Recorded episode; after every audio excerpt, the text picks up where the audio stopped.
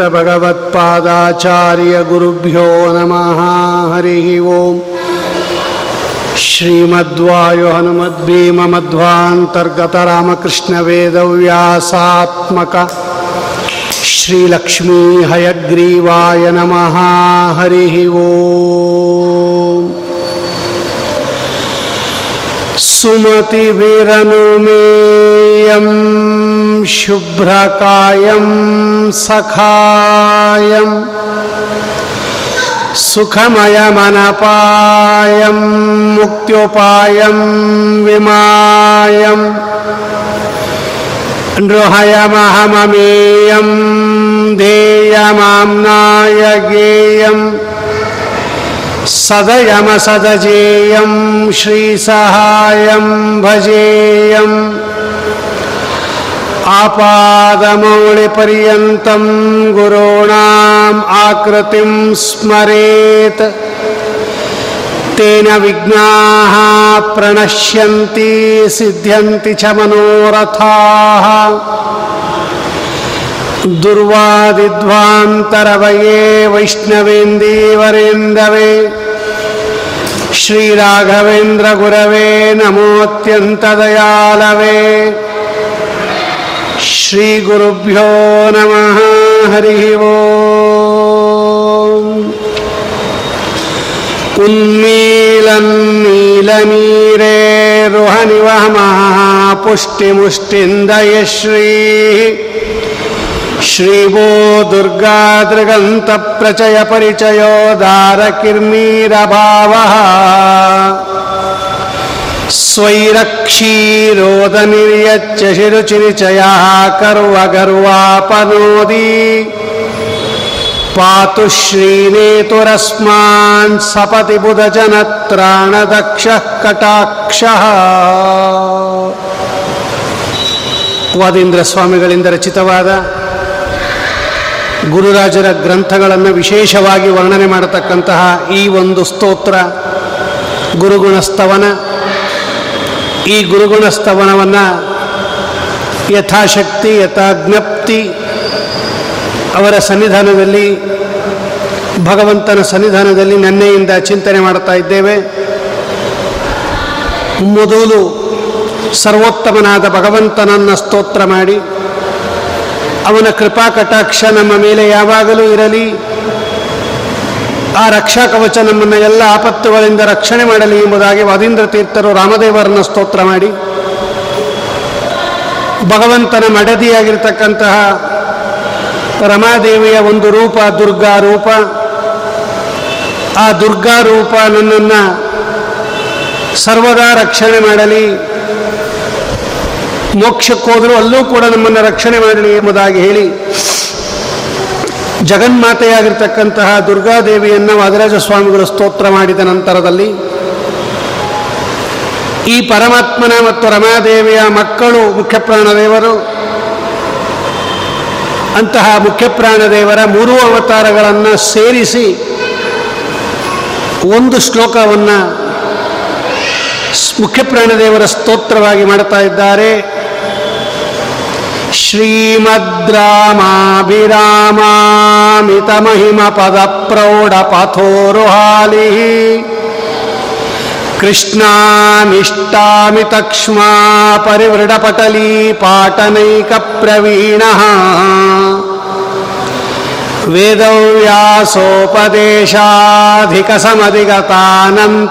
वेदव्यासोपदेशाधिकसमधिगतानन्तवेदन्तभावः ಭೂಯಾತ್ ಕೀಶಾವನೀಶೌರತಿತನುರನಿಲಃ ಶ್ರೇಯಸೇ ಭೂಯಸೇನ ಮುಖ್ಯಪ್ರಾಣದೇವರದು ಮೂರು ಪ್ರಸಿದ್ಧವಾದ ಅವತಾರಗಳು.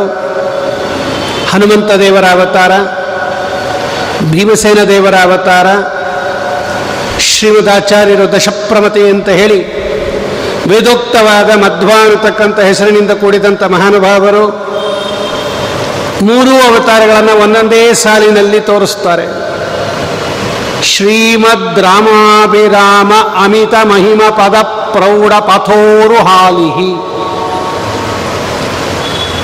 ರಾಮಚಂದ್ರ ದೇವರ ಅತ್ಯಂತ ಮನೋಹರವಾಗಿರತಕ್ಕಂತಹ ಅಪಾರ ಮಹಿಮೆಯಿಂದ ಕೂಡಿರತಕ್ಕಂತಹ ಪಾದಗಳು ಅನ್ನತಕ್ಕಂತಹ ಕಮಲಗಳಲ್ಲಿ ಆಲಿ ಅಂದರೆ ದುಂಬಿ ಅಥವಾ ಅಲಿ ಅಂದರೆ ದುಂಬಿಯಂತೆ ಆಸಕ್ತರಾಗಿ ಇರತಕ್ಕಂತಹ ಹನುಮಂತ ದೇವರು ನನಗೆ ಅನುಗ್ರಹ ಮಾಡಲಿ. ಕೃಷ್ಣನಿಗೆ ದ್ರೌಪದಾದೇವಿಗೆ ಅನಿಷ್ಟವನ್ನು ಉಂಟು ಮಾಡತಕ್ಕಂತಹ ದೊಡ್ಡ ದೊಡ್ಡ ಶತ್ರುಗಳನ್ನು, ಜರಾಸಂಧಾದಿ ಶತ್ರುಗಳ ಸಮೂಹವನ್ನು ನಾಶ ಮಾಡುವುದರಲ್ಲಿ ಅತ್ಯಂತ ನಿಪುಣರಾಗಿರ್ತಕ್ಕಂತಹ ಭೀಮಸೇನ ದೇವರು ನನ್ನನ್ನು ರಕ್ಷಣೆ ಮಾಡಲಿ. ವೇದವ್ಯಾಸ ದೇವರ ಉಪದೇಶದಿಂದ ಚೆನ್ನಾಗಿ ತಿಳಿದಿರ್ತಕ್ಕಂತಹ ಅಪೌರುಷೇಯವಾದ ಉಪನಿಷತ್ತಿನ ಅಭಿಪ್ರಾಯವನ್ನು ಏನು ಶ್ರೀಮದ್ ಆಚಾರ್ಯರು ತಿಳಿಸಿದ್ದಾರೆ. ಅಂತಹ ಶ್ರೀಮದ್ ಆನಂದ ತೀರ್ಥರು ನನಗೆ ರಕ್ಷಣೆ ಮಾಡಲಿ ಅಂತ ಮೂರು ವಿಶೇಷಣಗಳನ್ನು ಕೊಟ್ಟು ಇಲ್ಲಿ ಮುಖ್ಯಪ್ರಾಣ ದೇವರನ್ನು ಸ್ತೋತ್ರ ಮಾಡ್ತಾ ಇದ್ದಾರೆ. ಇದನ್ನು ನಾವು ಚೆನ್ನಾಗಿ ಗಮನಿಸಬೇಕು.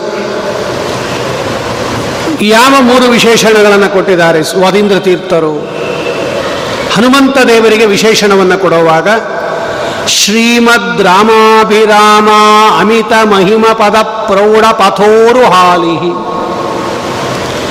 ಈ ದುಂಬಿ ಎಲ್ಲ ಹೂವಿಗಳಿಂದ ರಸವನ್ನು ಸ್ವೀಕಾರ ಮಾಡ್ತಾ ಇದ್ದರೂ ಕೂಡ ಕಮಲದ ಹೂವಿನಲ್ಲಿ ಯಾವಾಗಲೂ ಆಸಕ್ತರಾಗಿರುತ್ತೆ.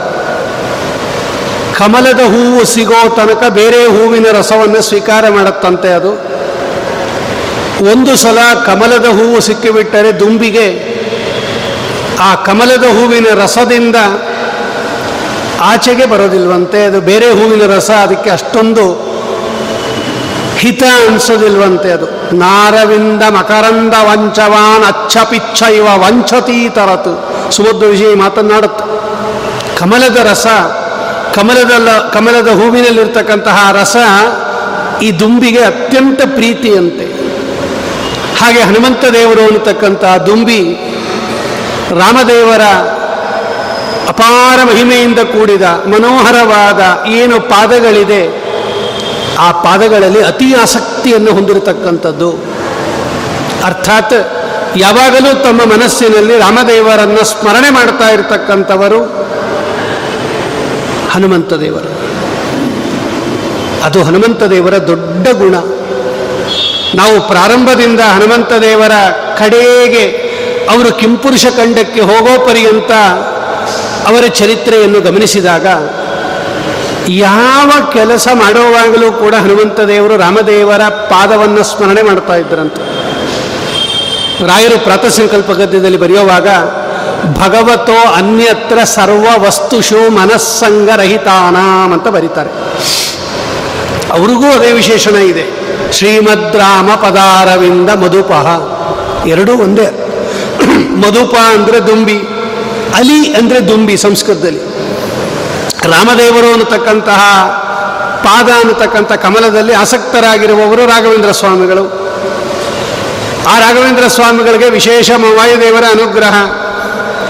ಅಂತಹ ಹನುಮಂತ ದೇವರು ಕೂಡ ಶ್ರೀಮದ್ ರಾಮಾಭಿರಾಮ ಅಮಿತ ಮಹಿಮ ಪದ ಪ್ರೌಢ ಪತೋರು ಹಾಲಿಹಿ ಎಂಥ ವೈರಾಗ್ಯ ಹನುಮಂತ ದೇವರಿಗೆ ಎಂದರೆ, ರಾಮ ರಾವಣನನ್ನೆಲ್ಲ ಸಂಹಾರ ಮಾಡಿದ ಮೇಲೆ ಅಯೋಧ್ಯ ಪಟ್ಟಣಕ್ಕೆ ಬಂದ ಮೇಲೆ ರಾಮದೇವರು ಹನುಮಂತ ದೇವರನ್ನು ಕೇಳುತ್ತಾರೆ, ಹನುಮಂತ, ಏನು ಬೇಕು ನಿನಗೆ? ನಿನ್ನಂತಹ ಅಪರಿಮಿತವಾದ ಸೇವೆಯನ್ನು ಹಿಂದೆ ಯಾರು ಮಾಡಿಲ್ಲ, ಮುಂದೆ ಯಾರು ಮಾಡೋದಿಲ್ಲ, ಹನುಮಂತ, ಏನು ಬೇಕು? ಅಂತ ಕೇಳಿದಾಗ, ಹನುಮಂತ ದೇವರು ಕೇಳತಕ್ಕಂಥದ್ದು ಏನು? ನಮಗೆಲ್ಲ ತುಂಬ ಆಶ್ಚರ್ಯವಾಗತ್ತೆ. ರಾಮದೇವರು ಕೇಳ್ತಾ ಇದ್ದಾರೆ, ನಿನಗೆ ಏನು ಬೇಕು? ನಾನು ಕೊಡ್ತೀನಿ. ನರಾಮರಾಜ್ಯೆ ಅಸುಲಭಂಚ ಕಿಂಚಿತು. ಪ್ರೇಷ್ಟೋ ನ ರಾಮಸ್ಯ ಬಭೂವ ತಸ್ಮಾನ್ ನರಾಮರಾಜ್ಯೆ ಅಸುಲಭಂಚ ಕಿಂಚಿತ್. ತತ್ಪಾದ ಸೇವಾ ರತಿರೇಶ ನೈಚ್ಛತ್ ತಥಾಪಿ ಭೋಗನ್ ಅನುಸಾವಿರಕ್ತಿ ಸಮುದ್ರ ವಿಷಯ ಕೊಂಡಾಡುತ್ತೆ ಹನುಮಂತ ದೇವರ ವೈರಾಗ್ಯವನ್ನು. ಇಂಥ ವೈರಾಗ್ಯ ನಮಗೆ ಕೊಡಲಿ ಅಂತ ಅದರ ಪ್ರಾರ್ಥನೆ. ಅನುಗ್ರಹ ಮಾಡಲಿ ಅಂತ ಕೇಳಿದ್ರೆ ಏನರ್ಥ?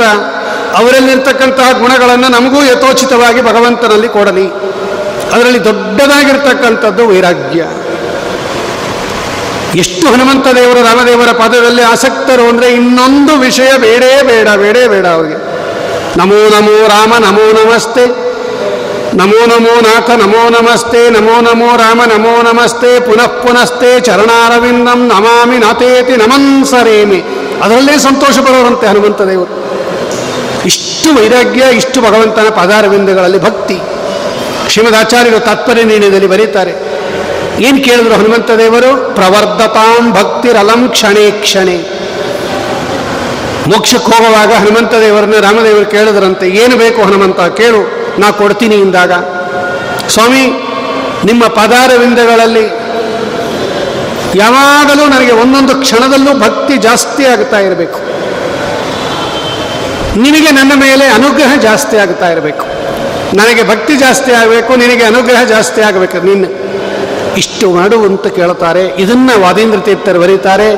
ಇಂತಹ ವೈರಾಗ್ಯ ಶಿಖಾಮಣಿಗಳಾದ ಹನುಮಂತ ದೇವರು ನಮಗೂ ಕೂಡ ವೈರಾಗ್ಯವನ್ನು ದಯಪಾಲಿಸಲಿ. ಇನ್ನು ಭೀಮಸೇನ ದೇವರಾದಾಗ ಎರಡನೇ ಅವತಾರದಲ್ಲಿ ಭೀಮಸೇನ ದೇವರು ಮಾಡಿದ ದೊಡ್ಡ ಕೆಲಸ ಏನು? ಅದಕ್ಕೆ ಇವರಿಗೆಲ್ಲ ಭಗವತ್ ಕಾರ್ಯ ಸಾಧಕ ಅಂತ ಕರೀತಾರೆ. ಭಗವಂತನ ಕಾರ್ಯ ಏನು? ರಾಮಾವತಾರ, ಕೃಷ್ಣಾವತಾರದಲ್ಲಿ ದುಷ್ಟ ಶಿಕ್ಷಣ, ಶಿಷ್ಟ ರಕ್ಷಣ. ಭಗವದ್ವೇಷಿಗಳಾಗಿರ್ತಕ್ಕಂತಹ ಜರಾಸಂಧಾದಿಗಳನ್ನು ಸಂಹಾರ ಮಾಡೋದು ಕಂಸ. ಭೂಮಿಗೆ ಭಾರವಾಗಿರ್ತಕ್ಕಂತಹ ದೈತ್ಯರನ್ನು ಸಂಹಾರ ಮಾಡೋದು ಇದೆಯಲ್ಲ, ಇದು ದೊಡ್ಡ ಕಾರ್ಯ. ಇಂತಹ ದೊಡ್ಡ ಕಾರ್ಯದಲ್ಲಿ ಭಗವಂತನಿಗೇನು ದೊಡ್ಡ ವಿಷಯ ಅಲ್ಲ, ಇವ್ರನ್ನೆಲ್ಲ ಸಮಾರ ಮಾಡೋದು. ಆದರೆ ತಮ್ಮ ಸೇವೆಯನ್ನು ಚೆನ್ನಾಗಿ ಮಾಡಿರ್ತಕ್ಕಂಥವರು ಅಂದರೆ ಭೀಮಸೇನ ದೇವರು. ಭಗವಂತನನ್ನು ಬಿಟ್ಟ ಮೇಲೆ ಭಗವದ್ವೇಷಿಗಳನ್ನು ಸಂಹಾರ ಮಾಡೋದರಲ್ಲಿ ನಂಬರ್ ಒನ್ ಸ್ಥಾನ ಅಂದರೆ ಭೀಮಸೇನ ದೇವರು. ಪ್ರಾರಂಭದಿಂದ ನಾವು ಗಮನಿಸಿದಾಗ ಆ ಕಾಲಕ್ಕೆ ದೊಡ್ಡ ದೊಡ್ಡ ರಾಕ್ಷಸರು, ದೊಡ್ಡ ದೊಡ್ಡ ದೈತ್ಯರು ಅಂತ ಯಾರಿದ್ದರೂ ಇವರನ್ನೆಲ್ಲ ಸಂಹಾರ ಮಾಡಿದ್ದಾರೆ ನೋಡ್ರಿ ಭೀಮಸೇನ ದೇವರು. ಹಿಡಿಂಬನನ್ನು ಸಂಹಾರ ಮಾಡಿದರು, ಬಕಾಸುರನನ್ನು ಸಂಹಾರ ಮಾಡಿದರು, ಕಿಮ್ಮೀರನನ್ನು ಸಂಹಾರ ಮಾಡಿದರು, ಕೀಚಕನನ್ನು ಸಂಹಾರ ಮಾಡಿದರು, ಜರಾಸಂಧನನ್ನು ಸಂಹಾರ ಮಾಡಿದರು, ಮಣಿವಂತನನ್ನು ಸಂಹಾರ ಮಾಡಿದರು, ದುರ್ಯೋಧನನನ್ನು ಸಂಹಾರ ಮಾಡಿದರು ದುಶ್ಯಾಸನನನ್ನು ಸಂಹಾರ ಮಾಡಿದ್ರು. ಯಾರ್ಯಾರು ದೊಡ್ಡ ದೊಡ್ಡ ದೈತ್ಯರು, ರಾಕ್ಷಸರು ಅಂತಿದ್ದಾರೆ, ಇವರೆಲ್ಲ ಸಂಹಾರ ಮಾಡಿದವರು ಭೀಮಸೇನ ದೇವರು. ಅದನ್ನ ಹೊಗಳುತ್ತಾರೆ ವದಿಂದ ತೀರ್ಥರು. ಕೃಷ್ಣ ಅನಿಷ್ಟ ಅಮಿತ ಕ್ಷಮಾಪರಿವರಡ ಪಾಟಲೀ ಪಾಟನೈಕ ಪ್ರವೀಣ. ಭೀಮ ಕೃಷ್ಣನಿಗೆ ವಿರುದ್ಧರಾದ, ಅಂದರೆ ಕೃಷ್ಣ ದ್ವೇಷಿಗಳಾದ ದ್ರೌಪದಾ ದೇವಿಯನ್ನು ದ್ವೇಷ ಮಾಡತಕ್ಕಂತಹ ದೊಡ್ಡ ದೊಡ್ಡ ಜರಾಸಂಧಾದಿ ದುಷ್ಟ ದೈತ್ಯರನ್ನ ಸನ್ಮಾನ ಮಾಡುವುದರಲ್ಲಿ ಅತ್ಯಂತ ನಿಪುಣರಾದ ಭೀಮಸೇನ ದೇವರು ನನ್ನನ್ನು ರಕ್ಷಿಸಲಿ. ಇನ್ನೂ ಒಂದು ಒಳಗಡೆ ಆಂತರ್ಯ ವಿಷಯ ಇದೆ. ಹನುಮಂತ ದೇವರಾಗಿದ್ದಾಗ ರಾಮದೇವರ ಪದಾರವಿಂದಗಳಲ್ಲಿ ಅಪರಿಮಿತ ಭಕ್ತಿಯನ್ನು ಮಾಡಿದ್ರು ಹನುಮಂತ ದೇವರು ಅಂತ ಈಗ ತಾನೇ ನೋಡಿದ್ವಿ ನಾವು. ನಮಗೆ ಯಾಕೆ ರಾಮದೇವರ ಪದಾರವಿಂದಗಳಲ್ಲಿ ಅಂತಹ ಭಕ್ತಿ ಬರ್ತಾ ಇಲ್ಲ? ನಮಗೆ ಯಾಕೆ ಹನುಮಂತ ದೇವರಿಗೆ ಬಂದಂತೆ ವೈರಾಗ್ಯ ಬರುತ್ತಾ ಇಲ್ಲ ಅಂತ ಯಾರಾದರೂ ಪ್ರಶ್ನೆ ಮಾಡಿಕೊಂಡಾಗ ಆ ಭಗವಂತನ ಮೇಲೆ ನಮ್ಮ ಮನಸ್ಸು ಹೋಗದೇ ಇರೋ ಹಾಗೆ ತಡೀತಕ್ಕಂತಹ ದೈತ್ಯರಿದ್ದಾರೆ, ನಮ್ಮ ಒಳಗೇ ಇದ್ದಾರೆ. ನಮಗೂ ಆಸೆ ಇದೆ ಭಗವಂತನಲ್ಲಿ ಭಕ್ತಿ ಮಾಡಬೇಕು, ಭಗವಂತನನ್ನು ಚಿಂತನೆ ಮಾಡಬೇಕು, ಅವನ ಅನುಗ್ರಹ ಸಂಪಾದನೆ ಮಾಡಬೇಕು, ತನ್ಮೂಲಕ ಮೋಕ್ಷವನ್ನು ಪಡಿಬೇಕು ಅಂತ ಎಲ್ಲರಿಗೂ, ಎಲ್ಲ ಸಜ್ಜನರಿಗೂ ಇರುತ್ತೆ ಇದು ಅಪೇಕ್ಷೆ. ಆದರೆ ಯಾಕಾಗುತ್ತಾ ಇಲ್ಲ ಅಂತ ಪ್ರಶ್ನೆ ಬಂದಾಗ, ನಮಗಿಂತ ಮಹಾಬಲಿಷ್ಠರಾದ ಇಂದ್ರಾದಿ ದೇವತೆಗಳ ಮನಸ್ಸನ್ನು ಅಪಹಾರ ಮಾಡತಕ್ಕಂತಹ ದೊಡ್ಡ ದೊಡ್ಡ ದೈತ್ಯರುಗಳು ನಮ್ಮೊಳಗೇ ಇದ್ದಾರೆ. ಇವೇ ಕಾಮಕ್ರೋಧಾದಿಗಳು. ಕಾಮಕ್ಕೆ ಒಬ್ಬ ದೈತ್ಯ, ಕ್ರೋಧಕ್ಕೆ ಒಬ್ಬ ದೈತ್ಯ, ಒಬ್ಬ ಕಾಲನೇಮಿ, ಒಬ್ಬ ಜರಾಸಂಧ, ಒಬ್ಬ ದುಶಾಸನ, ಶಕುನಿ, ಕೀಚಕ. ಇವರೆಲ್ಲ ಆ ದುರ್ಗುಣಗಳಿಗೆ ಅಭಿಮಾನಿ ದೈತ್ಯರುಗಳು. ನಮ್ಮ ಮನಸ್ಸು ಭಗವಂತನ ಕಡೆ ಹೋಗಬೇಕು ಅಂತ ಇದ್ರೂ ಕೂಡ ಇವರು ಬಲಾತ್ಕಾರವಾಗಿ ಕೆಟ್ಟ ವಿಷಯಗಳ ಕಡೆ ನಮ್ಮ ಮನಸ್ಸನ್ನು ಕಳಿಸ್ತಾರಂತೆ. ಇಂತಹ ದೊಡ್ಡ ದೊಡ್ಡ ದೈತ್ಯರುಗಳನ್ನು ಸಂಹಾರ ಮಾಡಬೇಕಾದ್ರೆ ಬೇರೆ ಯಾರ ಕೈಲೂ ಆಗಲಿಲ್ಲ. ಆವಾಗಲೂ ಸಂಹಾರ ಮಾಡಿದವರು ಭೀಮಸೇನ ದೇವರು, ಈಗಲೂ ಸಂಹಾರ ಮಾಡೋರು ಭೀಮಸೇನ ದೇವರೇ. ಇವತ್ತು ನಾವು ಕೂಡ ಭೀಮಸೇನ ದೇವರನ್ನು ಶರಣು ಹೊಂದಬೇಕು. ಕಾಮಕ್ಕೆ ಅಭಿಮಾನಿಯಾಗಿರ್ತಕ್ಕಂತಹ ಕಾಲನೇಮಿಯನ್ನು ಕೃಷ್ಣ ಸಂಹಾರ ಮಾಡಿದರೆ, ಕೆಟ್ಟ ಕಾಮಕ್ಕೆ ಅಭಿಮಾನಿಯಾಗಿರ್ತಕ್ಕಂಥ ಕೀಚಕನನ್ನು ಭೀಮಸೇನ ದೇವರು ಸಂಹಾರ ಮಾಡಿದರು. ಕ್ರೋಧಕ್ಕೆ ಅಭಿಮಾನಿಯಾಗಿರ್ತಕ್ಕಂಥವನು ದುಶ್ಯಾಸನ, ಅವನನ್ನು ಭೀಮಸೇನ ದೇವರು ಸಂಹಾರ ಮಾಡಿದರು. ಇನ್ನು ಇವರಿಗೆಲ್ಲ ನಾಯಕನಾಗಿರ್ತಕ್ಕಂಥವನು ಸಾಕ್ಷಾತ್ ಕಲಿ ದುರ್ಯೋಧನ, ಅವನನ್ನು ಭೀಮಸೇನ ದೇವರು ಸಂಹಾರ ಮಾಡಿದರು. ಮಹಾ ಮದ, ಲೋಭ, ಇವೆಲ್ಲ ದುಶ್ಯಾ ಈ ಜರಾಸಂಧ ಅವನ ಪ್ರತೀಕ. ಜರಾಸಂಧನನ್ನ ಸಂಹಾರ ಮಾಡಿದರು ಭೀಮಸೇನ ದೇವರು. ಅಪಾರ ಅನ್ನವನ್ನು ತಿನ್ನತಕ್ಕಂಥದ್ದು, ಕೆಟ್ಟ ಅನ್ನ ತಿನ್ನತಕ್ಕಂಥದ್ದು ಬಕಾಸುರ, ಅವನನ್ನು ಭೀಮಸೇನ ದೇವರು ಸಂಹಾರ ಮಾಡಿದರು. ಇದನ್ನೆಲ್ಲ ನಾವು ಗಮನಿಸಿದಾಗ ವರೀಂದ್ರ ತೀರ್ಥರು ಈ ಅಭಿಪ್ರಾಯದಲ್ಲಿ ಹೇಳುತ್ತಾರೆ, ನೀವೇನೋ ಭಗವಂತನ ಪದಾರವಿಂದಗಳಲ್ಲಿ ಅಪರಿಮಿತವಾದ ಭಕ್ತಿಯನ್ನು ಹೊಂದಿಬಿಟ್ಟರೆ ಹನುಮಂತ ದೇವರೇ, ನಮಗೂ ಕೊಡಿಸಬೇಕು ನೀವು. ಕೃಷ್ಣ ಅಂದರೆ ಸದ್ವಿದ್ಯೆ. ಕೃಷ್ಣ ಅಂತ ದೀರ್ಘ ಮಾಡಿದಾಗ ದ್ರೌಪದಾದೇವಿಗೆ ಹೆಸರದು. ಕೃಷ್ಣ ಅಂತ ಚಿಕ್ಕದಾಗಿ ಹ್ರಸ್ವವಾಗಿ ಹೇಳಿದಾಗ ಅದು ಭಗವಂತನ ಹೆಸರು, ಕೃಷ್ಣ. ಕೃಷ್ಣನಿಗೆ ದ್ವೇಷಿಗಳಾದ ಕೃಷ್ಣ ಅಂದರೆ ದ್ರೌಪದಾದೇವಿಯನ್ನು ಅವಮಾನ ಮಾಡಿದ ದುಶ್ಯಾಸನಾದಿಗಳನ್ನು ಸಂಹಾರ ಮಾಡಿದವರು ಕೃಷ್ಣ ಅನಿಷ್ಟ. ಇವತ್ತು ವಿದ್ಯೆಗೆ ಅವ- ಅವಮಾನ ಮಾಡ್ತಾ ಇರತಕ್ಕಂಥವರೆಲ್ಲ ದ್ರೌಪದಿಗೆ ಅವಮಾನ ಮಾಡ್ತಾ ಇರೋದು ಅಂತ ಸ್ಪಷ್ಟವಾಗಿ ಶ್ರೀಮದ್ ಆಚಾರ್ಯರು ಬರೀತಾರೆ. ತಾತ್ಪರ್ಯ ನಿರ್ಣಯದಲ್ಲಿ ಆಚಾರ್ಯರು ಹೇಳುವಾಗ ಸರ್ವವಿದ್ಯಾ ದ್ರೌಪದಿ ದ್ರೌಪದಾದೇವಿ ಎಲ್ಲ ವಿದ್ಯೆಗಳ ರೆಪ್ರೆಸೆಂಟೇಟಿವ್ ಅವಳು. ಆ ವಿದ್ಯೆಗಳಿಗೆಲ್ಲ ಅಭಿಮಾನಿ ದೇವತೆ ಅವಳು, ಭಾರತೀ ದೇವಿ. ಅವಳ ಅನುಗ್ರಹ ಇದ್ರೆ ಯಾರಿಗಾದರೂ ಎರಡು ಅಕ್ಷರ ಇವತ್ತು ಬರೋದು. ಭವತಿಯ ಧನುಭಾವ ಏಡ ಮುಖೋಪಿ ವಾಗ್ಮಿ, ಜಡಮತಿರಭಿಜಂತುರ್ಜಾಯತೆ ಪ್ರಾಜ್ಞಮೌಲಿ ಸಕಲ ವಚನ ಚೇತೋ ದೇವತಾ ಭಾರತೀ, ಸಾ ಮಮ ವಚಸಿ ನಿದತ್ತಾಂ, ಸನ್ನಿಧಿಂ ಮನಸೇ ಚ ಟೀಕಾರಾಯರು ಸ್ತೋತ್ರ ಮಾಡ್ತಾರೆ ನ್ಯಾಯಸುಧಾದಲ್ಲಿ ಭಾರತೀ ದೇವಿಯ ಅನುಗ್ರಹ ಇಲ್ಲದೆ ಇದ್ರೆ ಯಾರಿಗೂ ಲೌಕಿಕದ್ದು ಬರಲ್ಲ, ವೈದಿಕದ್ದು ಬರಲ್ಲ. ಸರಸ್ವತಿ ದೇವಿ, ಅರ್ಥಾತ್ ಭಾರತಿ ಮುಂದೆ ಸರಸ್ವತಿ ಪದವಿಗೆ ಹೋಗೋಳವಳು ಅವಳ ಅನುಗ್ರಹ ಇಲ್ಲದೆ ಇದ್ರೆ ಯಾರಿಗೂ ಯಾವ ವಿದ್ಯೆಯೂ ಬರೋದಿಲ್ಲ. ಅಂತಹ ವಿದ್ಯೆಗೆ ಅಭಿಮಾನಿಯಾದ ದ್ರೌಪದಾದೇವಿಯ ಕೇಶಪಾಶವನ್ನ ಹಿಡಿದು ಅವಮಾನ ಮಾಡಿದವನು ದುಶಾಸನ. ಆ ದುಶ್ಯಾಸನನನ್ನ ರಣದಲ್ಲಿ ಬಗೆದು ಸಂಹಾರ ಮಾಡಿದವರು ಭೀಮಸೇನ ದೇವರು. ಇವತ್ತು ನಮ್ಮಲ್ಲಿರ್ತಕ್ಕಂತಹ ವಿದ್ಯೆಗೆ ಹೊರಗಡೆಯಿಂದಾಗಲಿ ಒಳಗಡೆಯಿಂದಾಗಲಿ ಏನಾದರೂ ತೊಂದರೆ ಬಂದಾಗ ಅದನ್ನು ಪರಿಹಾರ ಮಾಡತಕ್ಕಂಥವರು ಭೀಮಸೇನ ದೇವರೇ. ದ್ರೌಪದಾದೇವಿಗೆ ಕಷ್ಟ ಕೊಟ್ಟವನು, ಅವರ ಮಾನ ಅಪಹಾರ ಮಾಡಕ್ಕೆ ಪ್ರಯತ್ನ ಪಟ್ಟವನು ಕೀಚಕ. ಕೀಚಕನನ್ನು ಸಂಹಾರ ಮಾಡಿದವರು ಭೀಮಸೇನ ದೇವರು. ಇದನ್ನು ನಾವು ಗಮನಿಸಿದಾಗ ಭಗವಂತನ ಪದಾರವಿಂದಗಳಲ್ಲಿ ನಮ್ಮ ಮನಸ್ಸು ಹೋಗೋದಿಕ್ಕೆ ಅಡ್ಡಿಯಾಗಿರ್ತಕ್ಕಂತಹ ಕಾಮಕ್ರೋಧಾದಿಗಳು ಅನ್ನತಕ್ಕಂತಹ ಈ ದುಶ್ಯಾಸನ ದುರ್ಯೋಧನ ಕೀಚಕ ಜರಾಸಂಧಾದಿಗಳನ್ನು ಸಂಹಾರ ಮಾಡಬೇಕಾದರೆ ಭೀಮಸೇನ ದೇವರ ಅನುಗ್ರಹ ಇರಬೇಕು ಅನ್ನೋದನ್ನು ವಾದೀಂದ್ರ ತೀರ್ಥರು ತೋರಿಸ್ತಾರೆ. ಅದರಿಂದ ಸರ್ವಕಾಲಕ್ಕೂ ಬೇಕದು. ಹನುಮಂತ ದೇವರ, ಯಾವಾಗಲೂ ತ್ರೇತಾಯುಗದಲ್ಲಿ ಇದ್ದವರು ಈಗಿಲ್ಲ ಅಂತ ತಿಳ್ಕೊಂಬಿಡ್ಬೇಡ್ರಿ ಸರ್ವಕಾಲಕ್ಕೂ ಅವರ ಅನುಗ್ರಹ ಬೇಕು. ಭಗವಂತನ ಪದಾರವಿಂದಗಳಲ್ಲಿ ಮನಸ್ಸು ಹೋಗಕ್ಕೆ ಹನುಮಂತ ದೇವರ ಅನುಗ್ರಹ ಬೇಕು. ಅದಕ್ಕೆ ಅಡ್ಡಿಯಾಗಿರ್ತಕ್ಕಂತಹ ದುಷ್ಟ ದೈತ್ಯರನ್ನು ಸಂಹಾರ ಮಾಡೋಕ್ಕೆ, ಅರಿಷಡ್ವರ್ಗಗಳನ್ನು ಸಂಹಾರ ಮಾಡೋದಕ್ಕೆ ಭೀಮಸೇನ ದೇವರ ಅನುಗ್ರಹ ಬೇಕು.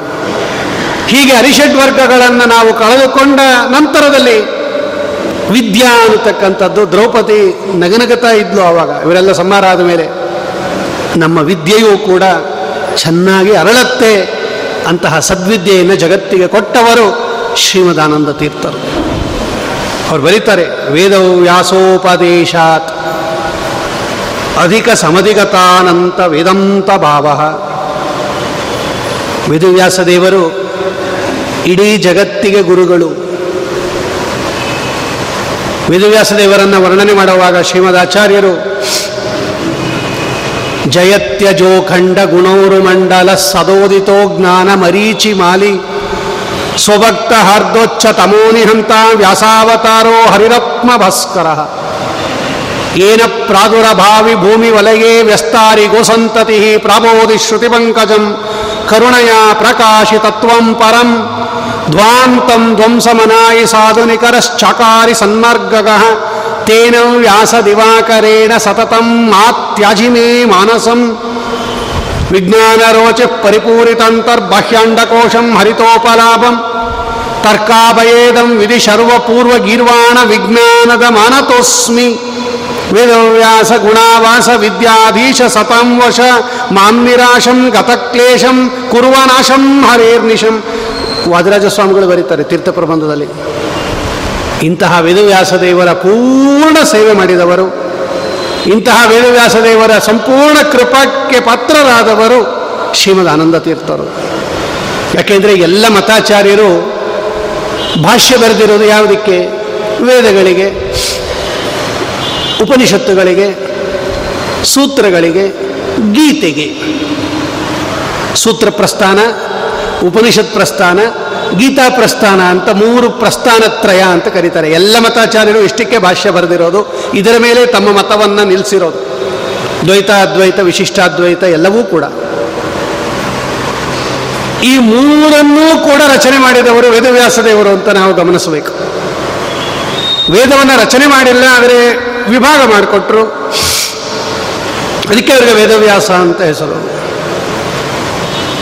ಇನ್ನು ಐನೂರ ಅರವತ್ನಾಲ್ಕು ಬ್ರಹ್ಮಸೂತ್ರಗಳ ರಚನೆ ಮಾಡಿಕೊಟ್ರು, ಅದು ಅವ್ರದೇ ಸ್ವಂತ ಕೃತಿ, ಸೂತ್ರಗಳು. ಭಾಗವತ ರಚನೆ ಮಾಡಿಯಾನೆ ಭಗವಂತ, ಮಹಾಭಾರತ ರಚನೆ ಮಾಡಿಯಾನೆ, ಮಹಾಭಾರತದಲ್ಲಿರೋದೇ ಒಂದು ಭಾಗ, ಭಗವದ್ಗೀತೆ. ಎಲ್ಲದಕ್ಕೂ ಕರ್ತೃ ವೇದವ್ಯಾಸದೇವರು, ಯಾರು ಒರಿಜಿನಲ್ ಬರೆದಿರ್ತಾರಲ್ಲ, ಅವರಿಗೆ ಅದರ ಸರಿಯಾದ ಜ್ಞಾನ ಇರುತ್ತೆ. ಯಾವ ದೃಷ್ಟಿಯಿಂದ ನಾನು ಇದನ್ನು ಬರಿತಾ ಇದ್ದೀನಿ? ನೋಡಿ, ಅವರಿಗೆ ಸರಿಯಾದ ಜ್ಞಾನ ಇರುತ್ತೆ, ಬೇರೆಯವರಿಗೆ ಗೊತ್ತಾಗೋದಿಲ್ಲ. ಅದಕ್ಕೆ ಬೇರೆ ಮತಾಚಾರ್ಯರು ಇದಕ್ಕೆಲ್ಲ ವ್ಯಾಖ್ಯಾನ ಬರೆಯುವಾಗ ಎಲ್ಲ ವಿರುದ್ಧವಾಗಿ ಬರೆದರು. ಸ್ವಸೂತ್ರ ಜಾತಸ್ಯ ವಿರುದ್ಧ ಭಾಷಿ, ತದ್ಭಾಷ್ಯಕಾರೋ ಅಹಮಿತಿ ಬ್ರುವನ್ಯ, ತಂ ತಕ್ಷಣಾದ್ಯೋ ನದಿ ತಕ್ಷತಿ ಸ್ಮ, ಸಂವ್ಯಾಸರೂಪೋ ಭಗವನ್ ಕ್ಷಮಾಬ್ಧಿ, ಸುಮುದ್ಧ ವಿಷಯ ದಾಖಲು ಮಾಡುತ್ತೆ ಈ ಮಾತನ್ನು. ಸ್ವಸೂತ್ರ ಜಾತಸ್ಯ ವಿರುದ್ಧ ಭಾಷಿ. ಅವರು ಬರೆದಿದ್ದೇ ಯಾವುದೋ ದೃಷ್ಟಿಯಿಂದ, ಇವರು ಅರ್ಥ ಮಾಡಿಕೊಂಡಿದ್ದೇ ಯಾವುದೋ ದೃಷ್ಟಿಯಿಂದ. ಅವರು ತಪ್ಪರ್ಥ ಮಾಡಿಕೊಂಡ್ರು. ಅಷ್ಟೇ ಆಗಿದ್ರೆ ತೊಂದರೆ ಆಗ್ತಾ ಇರಲಿಲ್ಲ. ಇದೇ ಸರಿಯಾದ ಅರ್ಥ ಅಂತ ನಮ್ಮನ್ನೆಲ್ಲ ತಪ್ಪು ದಾರಿಗೆ ಎಳೆದು ಬಿಟ್ರು.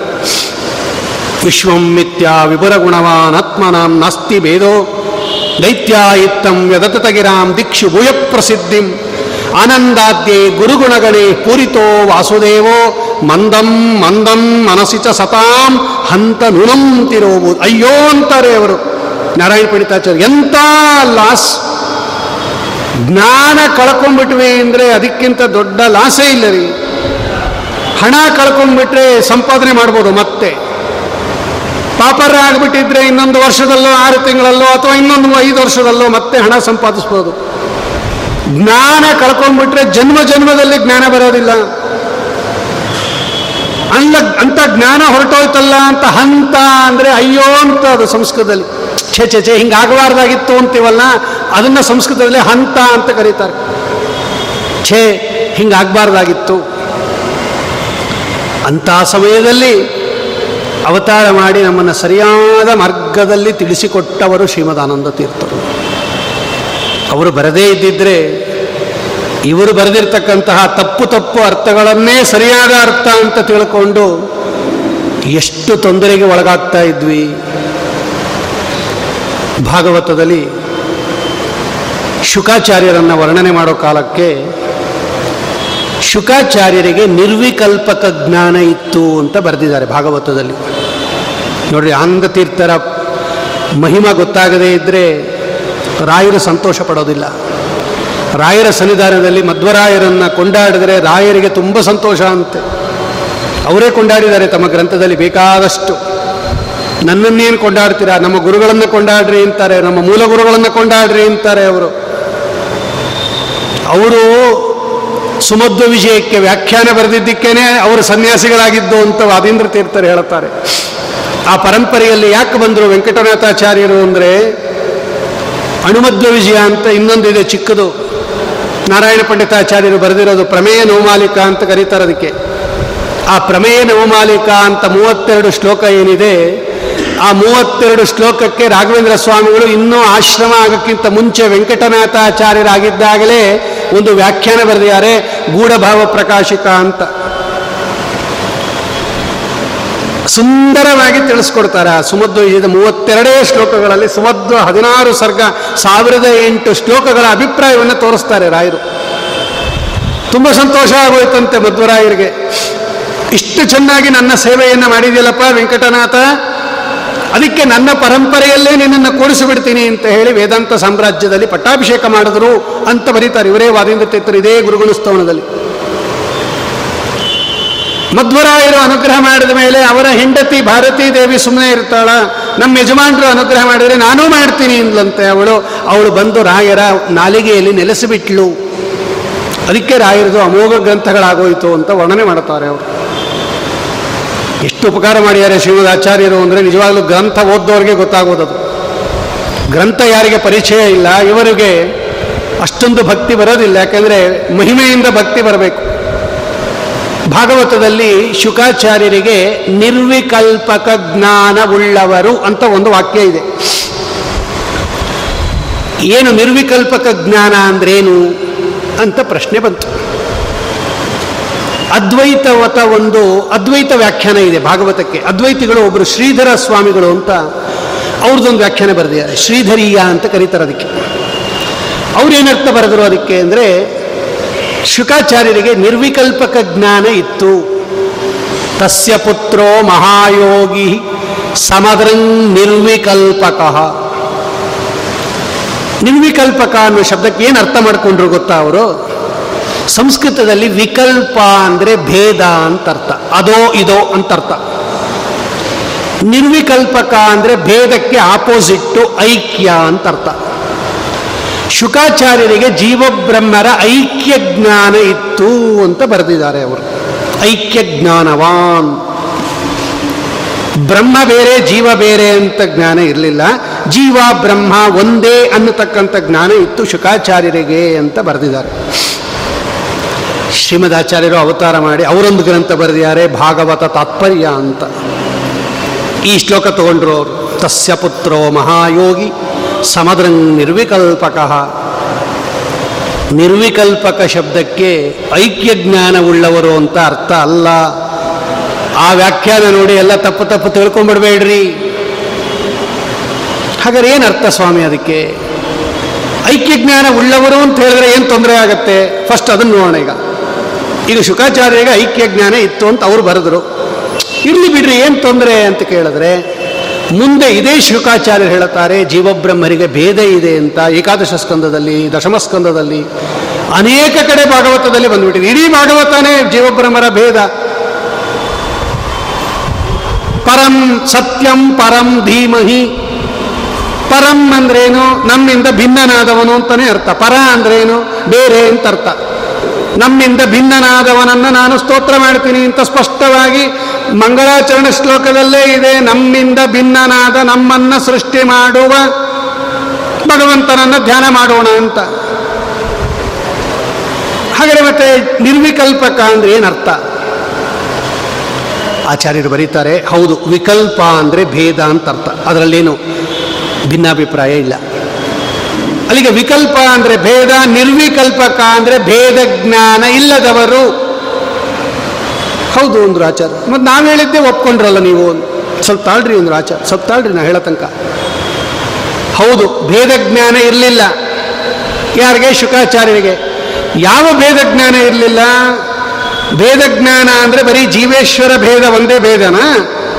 ಅವರಿಗೆ ಭೇದ ಜ್ಞಾನ ಇರಲಿಲ್ಲ ಅಂದರೆ ಪದಾರ್ಥಗಳಲ್ಲಿ ಅವರು ಭೇದ ಎಣಿಸ್ತಾ ಇರಲಿಲ್ವಂತೆ. ಈ ಪದಾರ್ಥ ಇವೊಂದು, ಈ ಪದಾರ್ಥ ಇವೊಂದು, ಈ ಪದಾರ್ಥ ಇವೊಂದು, ಈ ಪದಾರ್ಥ ಇವೊಂದು ಅಂತ ಹೇಳಿ ಜಗತ್ತಿನಲ್ಲಿರುವ ಪದಾರ್ಥಗಳಲ್ಲಿ ಭೇದ ಎಣಿಸ್ತಾ ಇರಲಿಲ್ವಂತೆ, ಎಲ್ಲ ಪದಾರ್ಥಗಳು ಭಗವಂತನದು ಅನ್ನೋ ಜ್ಞಾನ ಇತ್ತಂತೆ ಶುಕಾಚಾರ್ಯರಿಗೆ ಜಗತ್ತಿನಲ್ಲಿ ಯಾವುದೇ ಪದಾರ್ಥ ತೋರಿಸ್ರಿ, ಇದ್ಯಾರದು ಅಂದ್ರೆ ಭಗವಂತನದು ಅನ್ನೋರಂತೆ ಶುಕಾಚಾರ್ಯರು ಮದೀಯಂ ತದೀಯಂ ಇತಿ ಜ್ಞಾನಂ ವಿಹಾಯ ಸರ್ವಂ ಈಶ್ವರಾಧೀನಮಿತಿ ವಿಜ್ಞಾಯ ಸ್ಥಿತ. ಇದಮೇವ ನಿರ್ವಿಕಲ್ಪಕ ಜ್ಞಾನಂ ಅಂತ ಬರೀತಾರೆ ಶ್ರೀಮದ್ ಆಚಾರ್ಯರು. ಅಂದ್ರೆ ಏನರ್ಥ? ಪದಾರ್ಥಗಳಲ್ಲಿ ಭೇದ ಎಣಿಸ್ತಾ ಇರಲಿಲ್ಲ ಶುಕಾಚಾರ್ಯರು. ಈಗ ಯಾವ್ದಾನ ಪದಾರ್ಥ ತೋರಿಸ್ಬಿಟ್ಟು ಇದು ಯಾರ್ದು ಅಂದ್ರೆ ನಮ್ದು ಅಂತೀವಿ ಇದು ಯಾರ್ದು ಅಂದ್ರೆ ಇವಂದು ಅಂತೀವಿ ಲೋಕದಲ್ಲಿ. ಇದು ಯಾರ್ದು ಅಂದ್ರೆ ಮಠದ್ದು ಅಂತೀವಿ. ಈ ಛತ್ರಿ ಗಿತ್ರಿ ಕಳೆದ ಅಂದು ಅಂದ್ಬಿಡ್ತೀವಿ ನಾವು. ಶುಕಾಚಾರ್ಯರ ಮುಂದೆ ಇದು ಯಾರ್ದು ಅಂದ್ರೆ ಭಗವಂತನದು ಅನ್ನೋರಂತೆ. ಇಷ್ಟೇ ನಮಗೂ ಅವ್ರಿಗೂ ವ್ಯತ್ಯಾಸ. ಯಾವುದೇ ಪದಾರ್ಥ ತೋರಿಸಿದ್ರೆ ಶುಕಾಚಾರ್ಯರಿಗೆ ಇದು ಭಗವಂತನದು ಅನ್ನೋರಂತೆ. ಈಶಾವಾಸ್ಯಮಿದಂ ಸರ್ವಂ, ಯತ್ಕಿಂಚ ಜಗತ್ಯಾಂ ಜಗತ್, ತೇನ ತಕ್ತೇನ ಭುಂಜೀತ ಮಾಗೃದ ಕಸ್ಯ ಸಿದ್ಧನಂ. ನಮ್ದು ನಿಮ್ಮದು ಅಂತ ಇಲ್ವೇ ಇಲ್ಲ, ಎಲ್ಲವೂ ಭಗವಂತನದೇ. ಈ ಜ್ಞಾನಕ್ಕೆ ನಿರ್ವಿಕಲ್ಪಕ ಜ್ಞಾನ ಅಂತ ಕರೀತಾರೆ ಹೊರತು ಜೀವಬ್ರಹ್ಮರ ಭೇದ ಅಲ್ಲ. ಸಮದೃಕ್. ಎಲ್ಲ ಕಡೆ ಭಗವಂತನನ್ನು ನೋಡುವವರಾದ್ದರಿಂದ ಎಲ್ಲವೂ ಭಗವಂತನದೇ. ಇದರೊಳಗೆ ಭಗವಂತ ಇರೋದ್ರಿಂದಲೇ ಈ ಪದಾರ್ಥ ಇರೋದು. ಇದಕ್ಕೆ ಸತ್ತಾಪ್ರದ ಅಂತ ಕರೀತಾರೆ ಶಾಸ್ತ್ರದಲ್ಲಿ. ನೋಡಿ, ಮಧ್ವರಾಯರು ಬಂದು ಅದರ ಕರೆಕ್ಟ್ ಅರ್ಥವನ್ನು ತಿಳಿಸ್ಕೊಂಡ್ರು. ಹೀಗೆ ಸಾವಿರದ ಎಂಟುನೂರು ಕಡೆ ಬರೆದಿದ್ದಾರೆ ಶ್ರೀಮದಾಚಾರ್ಯರು ಭಾಗವತದಲ್ಲಿ. ಒಂದು ನಾನು ಹೇಳಿದ್ದು. ಸಾವಿರದ ಎಂಟುನೂರು ಶ್ಲೋಕಗಳನ್ನು ಆರಿಸ್ಕೊಂಡು ಎಲ್ಲೆಲ್ಲಿ ಬೇರೆಯವರು ತಪ್ಪು ಬರೆದಿದ್ದಾರೆ, ಅದನ್ನೆಲ್ಲ ಕರೆಕ್ಟ್ ಮಾಡ್ಕೊಂಡು ಬರ್ತಾರೆ ನೋಡಿ ಶ್ರೀಮದಾಚಾರ್ಯ. ಇದನ್ನು ನಾವು ಗಮನಿಸಿದಾಗ ಆಚಾರ್ಯರು ನಮಗೆ ಮಾಡಿರ್ತಕ್ಕಂತಹ ಉಪಕಾರ ಎಷ್ಟು ದೊಡ್ಡದು ಅಂತ ಗೊತ್ತಾಗುತ್ತೆ.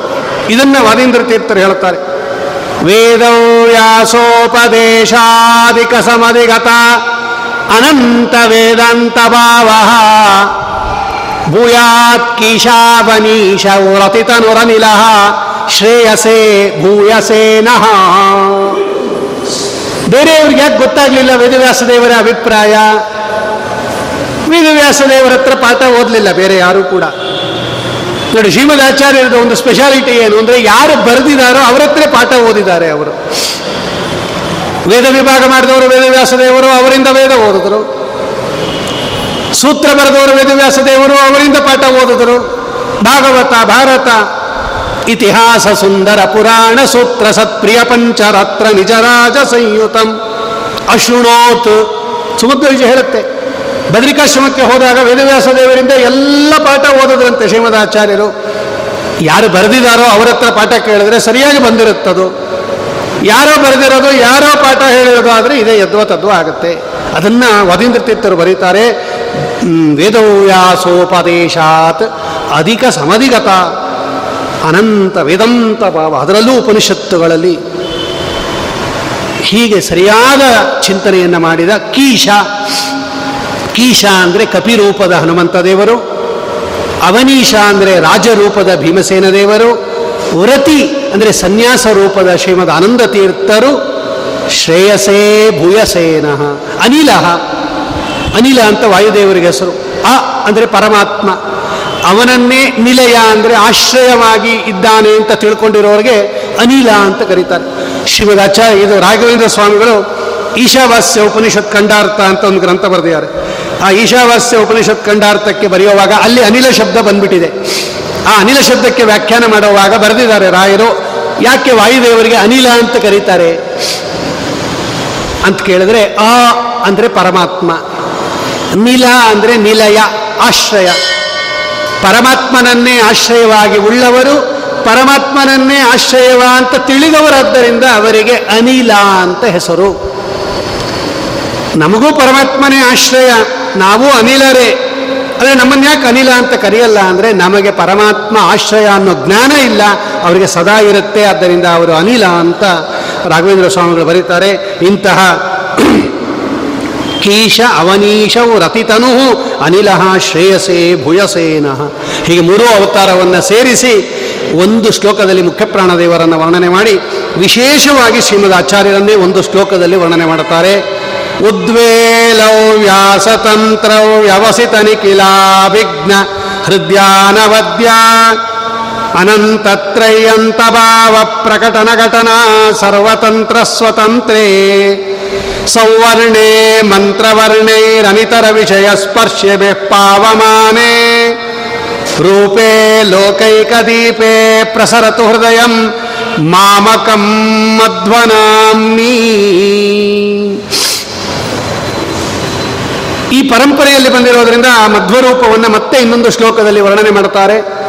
ಉದ್ವೇಲೌ ವ್ಯಾಸತಂತ್ರೌ ವ್ಯವಸಿತ ನಿಖಿಲ ಅಭಿಜ್ಞ ಹೃದಯಾನವದ್ಯಾನಂತತ್ರಯಂತ ಭಾವ ಪ್ರಕಟನ ಘಟನ ಸರ್ವತಂತ್ರ ಸ್ವತಂತ್ರೆ. ವೇದವ್ಯಾಸದೇವರ ಜ್ಞಾನ ಅಪರಿಮಿತ ಜ್ಞಾನ ಅದು.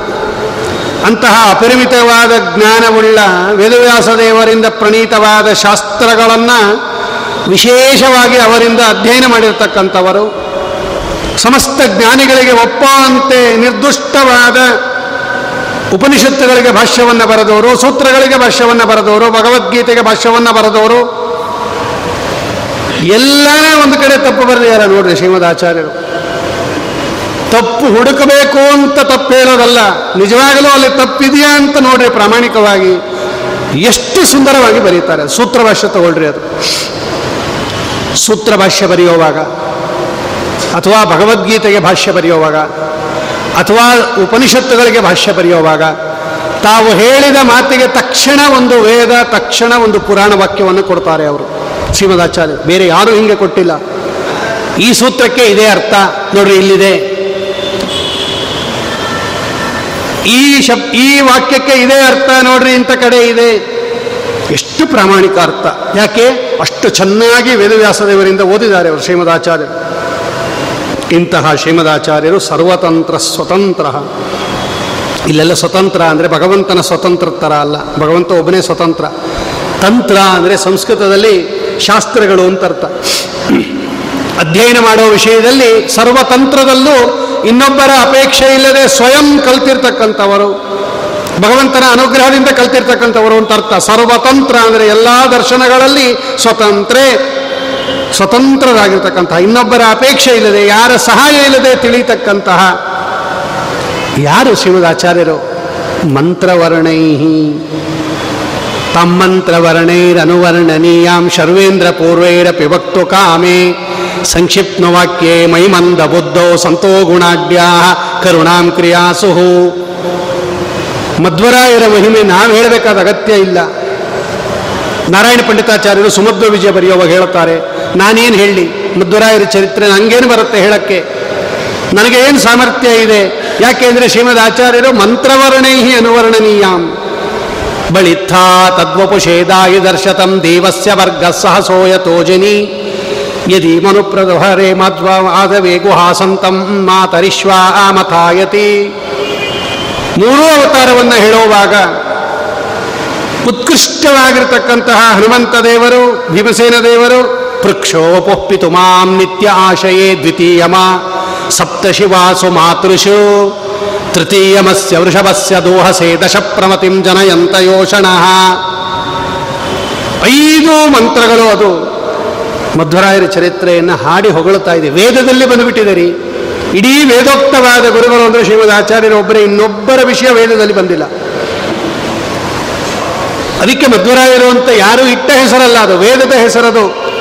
ಮಧ್ವ ಆಧವೇ ಗುಹಾಸಂತಂ ಮಾತರಿಶ್ವಾಮಥಾಯತಿ. ವಿದ್ವಾನ್ ಮಧ್ವ ಉಜ್ಜಭಾರಾದೃಶೇಕಂ. ಎಷ್ಟು ಕಡೆ ಬರುತ್ತೆ ಗೊತ್ತಾ ವೇದದಲ್ಲಿ ಈ ಶಬ್ದ? ಅದಕ್ಕೆ ಅವರಿಗೆ ಮಂತ್ರವರ್ಣೋಕ್ತ ಗುರುಗಳು ಅಂತ ಕರೀತಾರೆ. ತಮ್ಮಂತ್ರವರ್ಣೈರನುವರ್ಣನಿ ಅದನ್ನೇ ಹೇಳ್ತಾರೆ ವಾದೇಂದ್ರ ತೀರ್ಥರು. ಮಂತ್ರವರ್ಣೈ ಸಂವರ್ಣೈ ಮಂತ್ರವರ್ಣೈರನಿತರ ವಿಷ ಸ್ಪರ್ಶವೇ ಪಾವಮಾನೆ. ರೂಪೇ ಲೋಕೈಕ ದೀಪೆ ಪ್ರಸಹತು ಹೃದಯ ಮಾಮಕಂ ಮಧ್ವನಾಮ್ನಿ ಯಾವಾಗಲೂ ನನ್ನ ಮನಸ್ಸು ಶ್ರೀಮದ್ ಆನಂದ ತೀರ್ಥರ. ದಿವ್ಯವಾಗಿರತಕ್ಕಂತಹ ಪದಾರವಿಂದಗಳಲ್ಲಿ ಪ್ರಸರತು. ರೂಪೇ ಲೋಕೈಕ ದೀಪೆ ಪ್ರಸರತು ಹೃದಯಂ ಅಮಕಂ ಮಧ್ವನಾಮ್ನಿ ಮಧ್ವ ಅನ್ನತಕ್ಕಂತಹ ಹೆಸರಿರತಕ್ಕಂತಹ ಆ ಶ್ರೀಮದ್ ಆಚಾರ್ಯರ ಸತ್ಸಿದ್ಧಾಂತಗಳಲ್ಲಿ ನನ್ನ ಮನಸ್ಸು ಹೊರಡ್ತಾ ಇರಲಿ, ಯಾವಾಗಲೂ ಅದರ ಹತ್ರ ಸಾಗಲಿ ಅಂತ ಮಾತಾಡ್ತಾರೆ ಅವರು. ಇದನ್ನು ನಾವು ಗಮನಿಸಿದಾಗ ಶ್ರೀಮದ್ ಆಚಾರ್ಯರ ಕೀರ್ತಿ ಎಷ್ಟಿದೆ ಅಂತ ಗೊತ್ತಾಗತ್ತದು. ರೂಪೇ ಲೋಕೈಕ ದೀಪೆ, ಅನಿತರ ವಿಷಯ ಸ್ಪರ್ಶಿಬಿ ಇನ್ನೊಂದು ವಿಷಯ ಹೇಳ್ತಾ ಇಲ್ಲ, ಅದು ಬಳಿತಾ ಸೂಕ್ತ. ಯಾಕೆಂದರೆ ಕೆಲವರು ಬಳಿತಾ ಸೂಕ್ತ ಅದು, ನೀವೆಲ್ಲ ಹೇಳೋ ಹಂಗೆ ಪ್ರಾಣದೇವರನ್ನು ಹೇಳೋ ಸೂಕ್ತ ಅಲ್ಲ. ಅದು ಅಗ್ನಿಯನ್ನು ಹೇಳ್ತಕ್ಕಂಥ ಸೂಕ್ತ ಅಂತ ಎಲ್ಲರೂ ಬರೆದಿದ್ದಾರೆ ಅದಕ್ಕೆ. ಅದು ಅಗ್ನಿಯನ್ನು ಹೇಳ್ತಕ್ಕಂಥ ಸೂಕ್ತ, ಅದು ಬಳಿತಾ ಸೂಕ್ತ.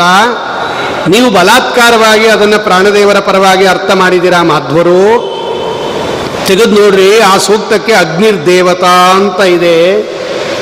ಅಗ್ನಿಯನ್ನು ಹೊಗಳೋ ಸೂಕ್ತವನ್ನು ನೀವು ಶ್ರೀಮದ್ ಆಚಾರ್ಯರನ್ನ ಅಥವಾ ವಾಯು ಈ ವಾಯುದೇವರನ್ನ ಹೊಗಳೋ ಸೂಕ್ತ ಅಂತ ತಗೊಂಬಿಟ್ಟಿದ್ದೀರಾ ಅಂತ.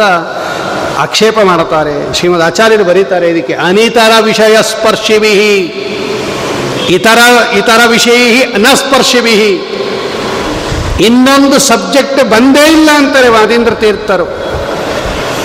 ಕೇವಲ ಶ್ರೀಮದ್ ಆಚಾರ್ಯರನ್ನ, ಕೇವಲ ವಾಯುದೇವರನ್ನ, ಅಂದರೆ ಭಗವಂತನನ್ನ ಬಿಟ್ಟು ಇನ್ಯಾರನ್ನು ಹೊಗಳುತ್ತಾ ಇಲ್ಲ ಅದು. ಕೇವಲ ವಾಯುದೇವರನ್ನು ಹೊಗಳತಕ್ಕಂತಹ ಬಳಿತ್ತಾದಿ ಸೂಕ್ತಗಳಿದ್ದ, ಬರೀ ಬಳಿತ್ತ ಒಂದೇ ಅಲ್ಲ, ಸುಮಾರು ಎಪ್ಪತ್ತೈದು ವೇದಗಳಿದೆ ವಾಯುದೇವರನ್ನು ಹೊಗಳತಕ್ಕಂಥದ್ದು. ಎಪ್ಪತ್ತೈದು ಋಗ್ವೇದದಲ್ಲೇ ಎಪ್ಪತ್ತೈದು ವೇದಗಳಿದೆ. ಶ್ರೀಮದ್ ಆಚಾರ್ಯರು ವಾಯುದೇವರ ಅವತಾರ ಅಂತ ಹೇಳೋದಕ್ಕೆ.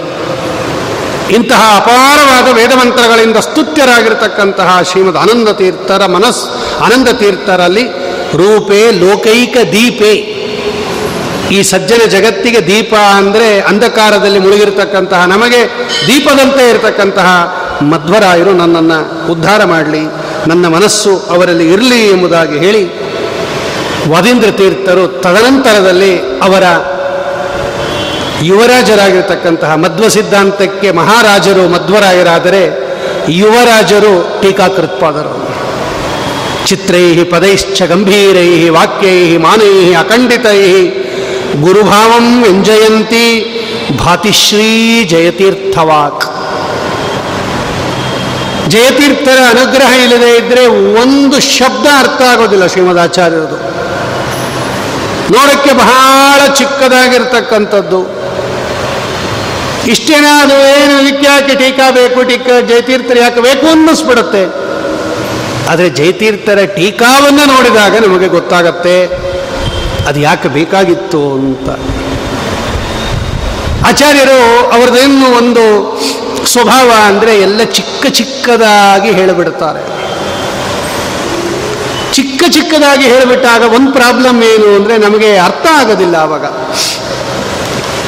ಜ್ಞಾಪಕ ಇಟ್ಕೊಳಕ್ಕೆ ಸುಲಭ ಚಿಕ್ಕದಾಗಿ ಹೇಳಿದ್ರೆ, ಆದರೆ ಅರ್ಥ ಆಗೋದಿಲ್ಲ ಚಿಕ್ಕದಾಗಿ ಹೇಳಿಬಿಟ್ರೆ. ಆವಾಗ ನಮಗೆ ಎಕ್ಸ್ಪ್ಲನೇಷನ್ ಬೇಕಾಗತ್ತೆ. ನಮ್ಗೆ ಅರ್ಥ ಆಗಲಿಲ್ಲ, ಮಧ್ವರಾಯರೇ, ನೀವೇನು ಹೇಳಿದ್ರಿ ಅಂತ, ಸ್ವಲ್ಪ ಎಕ್ಸ್ಪ್ಲೈನ್ ಮಾಡ್ರಿ ಅಂತ. ಆ ಎಕ್ಸ್ಪ್ಲೈನ್ ಮಾಡೋ ಕೆಲಸವನ್ನು ಮಾಡಿರ್ತಕ್ಕಂಥವರು ಟೀಕಾಕೃತ್ವಾದರು. ಗುರುಭಾವಂ ವ್ಯಂಜಯಂತಿ. ಆ ಗುರುಗಳು ಯಾವ ಅಭಿಪ್ರಾಯದಿಂದ ಈ ಮಾತನ್ನು ಆಡಿದ್ದಾರೆ ಅಂತ ತಿಳಿಸ್ಕೊಡ್ತಕ್ಕಂಥವ್ರು ಇದಾರಲ್ರಿ? ಇವರು ಟೀಕಾಕೃತ್ವಾದರು. ಅವರ ಅನುಗ್ರಹ ಇಲ್ಲದೆ ಇದ್ದರೆ ಏನೂ ಅರ್ಥವಾಗಲ್ಲ. ಮಧ್ವ ಸಿದ್ಧಾಂತ ಅನ್ನತಕ್ಕಂಥದ್ದು ಕಬ್ಬಿಣದ ಕಡಲೆ ಆಗೋಗ್ಬಿಡ್ತಾ ಇತ್ತು ನಮಗೆ. ಜೈತೀರ್ಥರು ಬರದೇ ಇದ್ದಿದ್ರು. ಇಡೀ ಜಗತ್ತಿನಲ್ಲಿ ಎಲ್ಲ ಎಷ್ಟೋ ಜನ ಟೀಕಾ ಬರೆದಿದ್ದಾರೆ. ಅವರವರ ಗುರುಗಳ ಗ್ರಂಥಕ್ಕೆ ಟೀಕಾ ಬರೆದವರು. ಎಲ್ಲ ಟೀಕಾ ಬರೆದಿದ್ದಾರೆ. ಆದರೆ ಟೀಕಾರಾಯರು ಅಂತ ಇವರೊಬ್ಬರಿಗೆ ಹೆಸರು ಉಳ್ಕೊಂಡ್ಬಿಡ್ತು. ಎಲ್ಲರೂ ಟೀಕಾ ಬರೆದಿದ್ರು ಕೂಡ ಟೀಕಾಕೃತ್ಪಾದರು ಅಂತಾರೆ ಇವತ್ತು ಜಗತ್ತು ಕೊಂಡಾಡೋದು ಯಾರನ್ನ ಅಂದರೆ ಜಯತೀರ್ಥರನ್ನ. ಅವರು ಇದ್ದ ಕಾಲಕ್ಕೆ ಒಬ್ಬರು ವಾಕ್ಯಾರ್ಥಕ್ಕೆ ಬರ್ತಾ ಇರ್ಲಿಲ್ವಂತ್ರಿ? ಬಂದವರು ಹೆದರ್ಕೊಂಬರಂತೆ ಅವರು. ಇದು ನಾವೆಲ್ಲ ಬರೀತಾ ಇರೋದು ವ್ಯಾಸರಾಜರು ಬರೀತಾರೆ. ಟೀಕಾರಾಯರ ಎದುರಿಗೆ ಪರವಾದಿಗಳು ವಾಕ್ಯಾರ್ಥಕ್ಕೆ ಬಂದರೆ ಹೆದರ್ಕೊಂಬರಂತೆ ಅವರು ಗಡಗಡ ಗಡಗಡ ಅಂತ. ಕಡು ಗರ್ಜಿಸುವ ಕೇಸರಿಯಂತೆ ನಿಮ್ಮ ವಾದ ಗಡನೆಯ ಕೇಳುತ್ತ ನುಡಿ ಮುಂದೋಡದೆ ಗಡಗಡ ನಡುಗುತ್ತ ಮಾಯ್ಗೋ ಮಾಯ್ಗಳು ಅಡವಿಯಲ್ಲಡಗೊರೋ ನಿಮ್ಮ ಭೀತಿಯಲ್ಲಿ ಎದುರಾರೈ. ಗುರುವೇ, ಸಮರಾರೈ. ಮದನ ಗೋಪಾಲನ ಪ್ರಿಯ ಜಯರಾಯ, ಮದನ ಗೋಪಾಲನ ಪ್ರಿಯ ಜಯರಾಯ, ಎದುರಾರೈ. ಗುರುವೇ, ಸಮರಾರೈ. ಅಮಿತ ದ್ವಿಜಾವಳಿ ಕುಮುದಗಳರಳಿಸಿ ವಿಮತರ ಮುಖ ಕಮಲಂಗಳ ಬಾಡಿಸಿ ಸುಮತರ ಹೃತ್ಸಂತಾಪಗಳೋಡಿಸಿ ವಿಮಲ ಸುಕೀರ್ತಿಯ ಪಡೆದೆಯು ಚಂದ್ರ ಎದುರಾರೈ.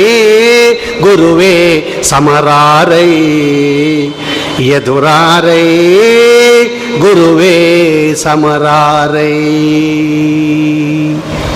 ವ್ಯಾಸ ಸೂತ್ರಗಳೆಂಬ ಮಂದರವನು ವೇದ ಪಾಶಗಳಿಂದ ಸುತ್ತಿ. ಎಷ್ಟು ಸುಂದರವಾಗಿ ಬರೀತಾರೆ ಗೊತ್ತೇನ್ರಿ ವ್ಯಾಸರಾಜರು? ಆ ನ್ಯಾಯಸುಧ ಅಂತ ತೆಗೆದ್ರಲ್ಲ, ಎಷ್ಟು ಚೆನ್ನಾಗಿ ಬರೆದಿದ್ರ ನೀವು ಸ್ವಾಮಿ ಅಂತ ವ್ಯಾಸರಾಜರು ವರ್ಣನೆ ಮಾಡುತ್ತಾರೆ ಅದು. ಇಂತಹ ನಿಮ್ಮ ಮುಂದೆ ಯಾರು ತಾನೇ ನಿಂತ್ಕೋತಾರೆ ಅಂತ ಸ್ವಯಂ ವ್ಯಾಸರಾಜರು ತಮ್ಮ ದೇವರ ನಾಮದಲ್ಲಿ ಬರೀತಾರವರು ಇಂತಹ ಟಿ, ಟೀಕಾಕೃತ್ಪಾದರು. ಇವರ ಸ್ತೋತ್ರವನ್ನು ಮಾಡ್ತಾರೆ ವಾದೀಂದ್ರ ತೀರ್ಥರು. विज्ञानो दर्कतर्कप्रतिपदमधुरोदारसन्दर्भगर्भ प्रौडानेकप्रबन्ध प्रकटितभगवत्पादभाष्यादिभावः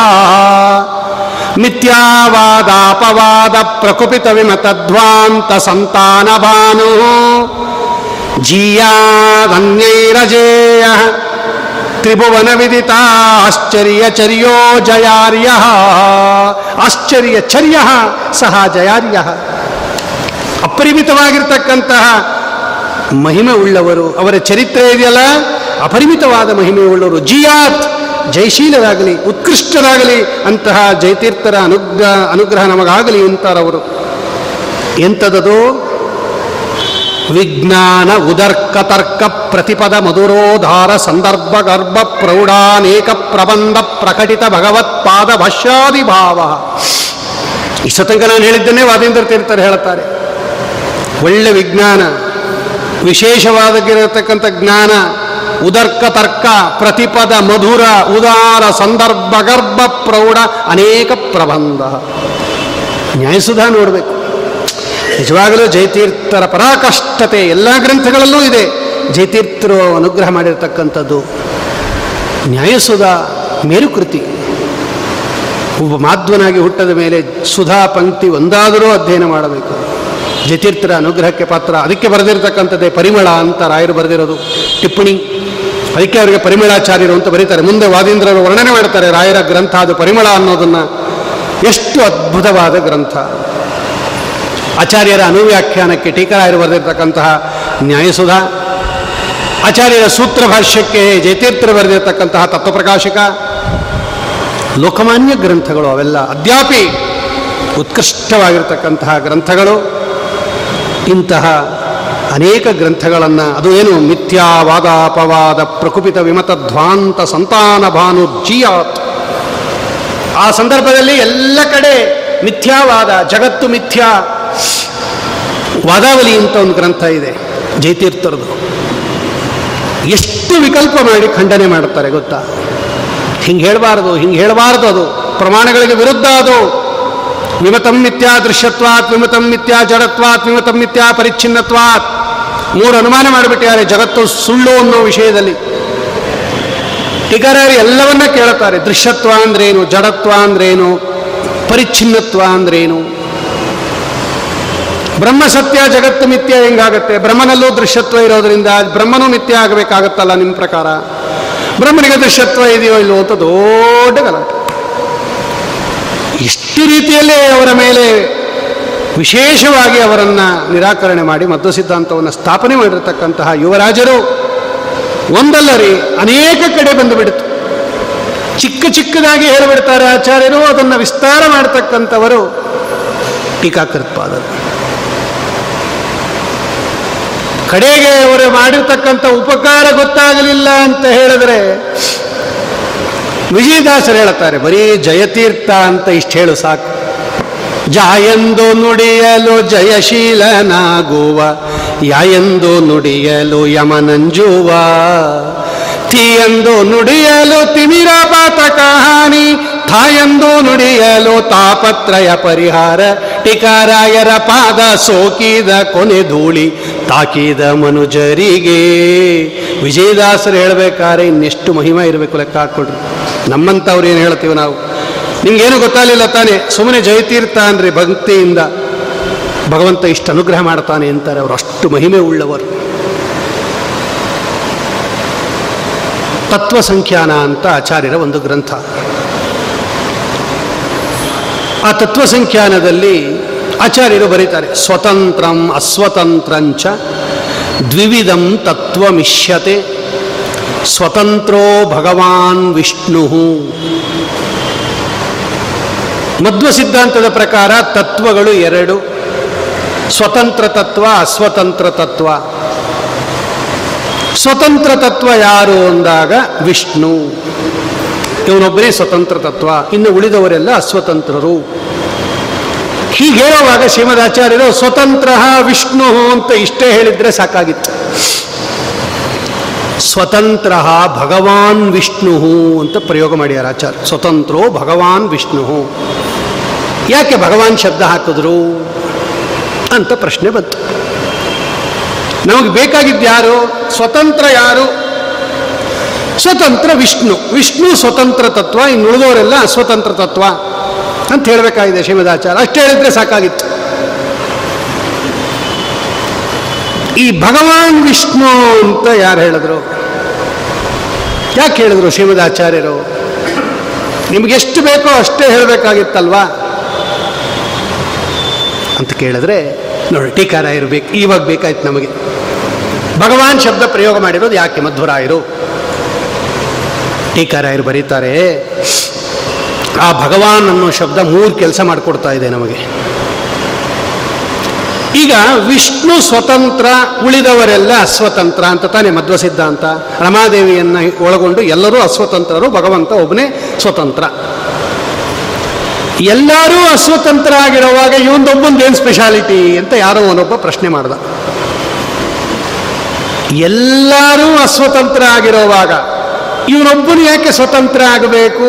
ಇವನು ಅಸ್ವತಂತ್ರ ಆಗಲಿ ಅಂತ ಯಾರಾದರೂ ಪ್ರಶ್ನೆ ಮಾಡಿದ್ರೆ ಅದಕ್ಕೆ ಉತ್ತರ ಭಗವಾನ್. ನೋಡ್ರಿ ರೀಸನ್ ಹೇಳಿಬಿಟ್ಟು ನೀವು ಆ ವಿಷಯ ಹೇಳಿದ್ರೆ ಮುಂದೆ ಯಾರೂ ಪ್ರಶ್ನೆ ಮಾಡೋದಿಲ್ಲ. ಈಗ ಆಫೀಸಲ್ಲಿ ಕೆಲಸ ಮಾಡ್ತಾ ಇರ್ತಾನೆ, ನಾಳೆ ರಜಾ ಬೇಕು ಅಂತ ಕೇಳ್ತಾನೆ, ಬಾಸನ್ನ ಇವನು. ಅವನು ಯಾಕೆ ಅಂತ ಕೇಳ್ತಾನೆ ನಾಳೆ ರಜಾ ಬೇಕು ಅಂತ ಇವನು ಕೇಳಿದಾಗ ವರ್ಕರು ಬಾಸ್ ಹತ್ರ ಹೋಗ್ಬಿಟ್ಟು, ಯಾಕೆ? ಅಂತ ಕೇಳ್ತಾನೆ ಅದ್ರ ಬದಲು ಇವನು, ನಾಳೆ ನಾನು ಊರಿಗೆ ಹೋಗ್ತಾ ಇದ್ದೀನಿ, ನಂಗೆ ರಜಾ ಬೇಕು ಅಂದಾಗ ಅವನು ಯಾಕೆ ಅಂತ ಕೇಳಲ್ಲ.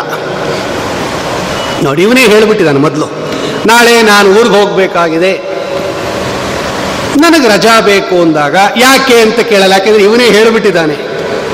ಹಂಗೆ ಶ್ರೀಮದಾಚಾರ್ಯರು ಭಗವಾನ್ ವಿಷ್ಣು ಅಂತ ಹೇಳುವುದರ ಮೂಲಕ ಯಾಕೆ ಭಗವಂತ ಸ್ವತಂತ್ರ ಅಂತ ಯಾರೂ ಕೇಳಬೇಡ್ರಿ, ಅವನು ಭಗವಾನ್.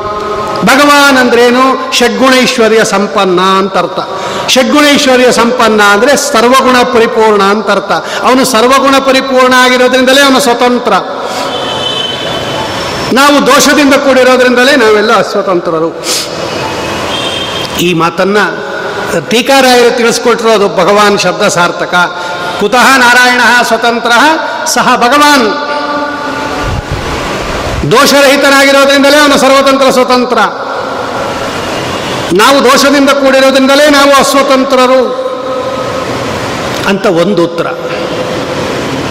ಅಥವಾ ಇನ್ನೊಂದು ಕೊಟ್ಟರು ಟೀಕಾರಾಯರು. ಇದೊಂದು ಭಗವಾನ್ ಶಬ್ದ ಪ್ರಯೋಗ ಮಾಡಿರೋದಕ್ಕೆ.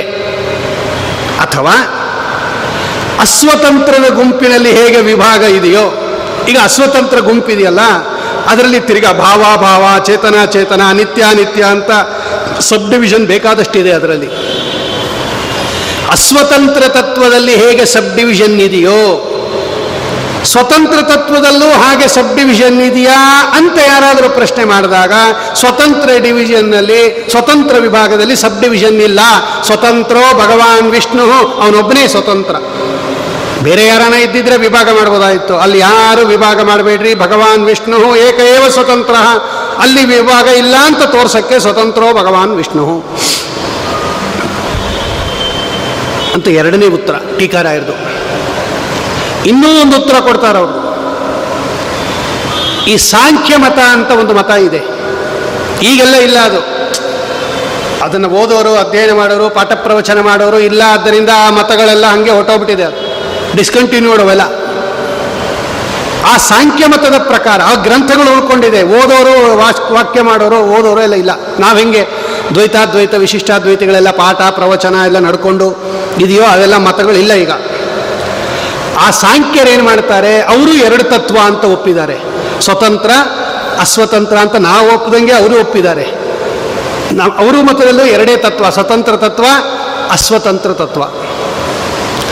ಆದರೆ ಅವರ ಮತದಲ್ಲಿ ಸ್ವತಂತ್ರ ತತ್ವ ಯಾವುದು ಅಂದರೆ ಪ್ರಕೃತಿ ಸ್ವತಂತ್ರ ತತ್ವ ಅಂದ್ಬಿಟ್ರು ಅವರು. ಅದಕ್ಕೆ ಪ್ರಧಾನ ಅಂತ ಕರೀತಾರೆ ಅವರು. ಪ್ರಧಾನ ಸ್ವತಂತ್ರ ತತ್ವ ಅಂತ ಅಂಗೀಕಾರ ಮಾಡಿದ್ದಾರೆ. ಯಾರೋ? ಸಾಂಖ್ಯ ಮತದವರು. ಆ ಸಾಂಖ್ಯ ಮತವನ್ನು ತಪ್ಪು ಅಂತ ಹೇಳಕ್ಕೆ ಶ್ರೀಮದಾಚಾರ್ಯರು ಸ್ವತಂತ್ರಂ ಅಸ್ವತಂತ್ರಂಚ ದ್ವಿವಿಧಂ ತತ್ವಮಿಷ್ಯತೆ ಸ್ವತಂತ್ರ ನ ಪ್ರಕೃತಿ ಕಿಂತು ಭಗವಾನ್ ವಿಷ್ಣುರೇವ ಅಂತ ಆ ಭಗವಾನ್ ವಿಷ್ಣು ಅಂತ ಹಾಕಿರೋದು ಆ ಸಾಂಖ್ಯ ಮತವನ್ನು ನಿರಾಕರಣೆ ಮಾಡೋಕ್ಕೋಸ್ಕರ. ಹೀಗೆ ಈ ಒಂದು ಶಬ್ದ ಆಡಿದ್ರು ಅಂದರೆ ಶಿವದ ಆಚಾರ್ಯರು ಅನೇಕ ಅರ್ಥಗಳನ್ನು ಇಟ್ಕೊಂಡು ಆಡಿರ್ತಾರೆ. ಆ ಪದ ನಮಗೆ ಅರ್ಥ ಆಗೋದಿಲ್ಲ ಅಂತ ಹೇಳಿ ಇದಕ್ಕೇನೆ ಗುರುಭಾವಂ ವ್ಯಂಜಯಂತಿ ಭಾತಿ ಶ್ರೀ ಜಯತೀರ್ಥವಾಕ್.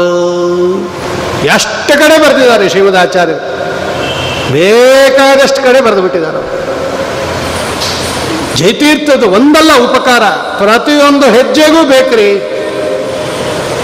ಪ್ರತಿಯೊಂದು ಹೆಜ್ಜೆಗೂ ಬೇಕು ಇದನ್ನು ನಾವು ಗಮನಿಸಿದಾಗ ಎಷ್ಟು ಉಪಕಾರ ಮಾಡ್ತಾರೆ ಟೀಕಾರಾಯರು ಅನ್ನೋದನ್ನು ಮುಂದೆ ಬಂದಿರತಕ್ಕಂತಹ ರಾಯರಿಂದ ಮೊದಲುಗೊಂಡು ಎಲ್ಲರೂ ಕೂಡ ವರ್ಣನೆ ಮಾಡ್ತಾರೆ.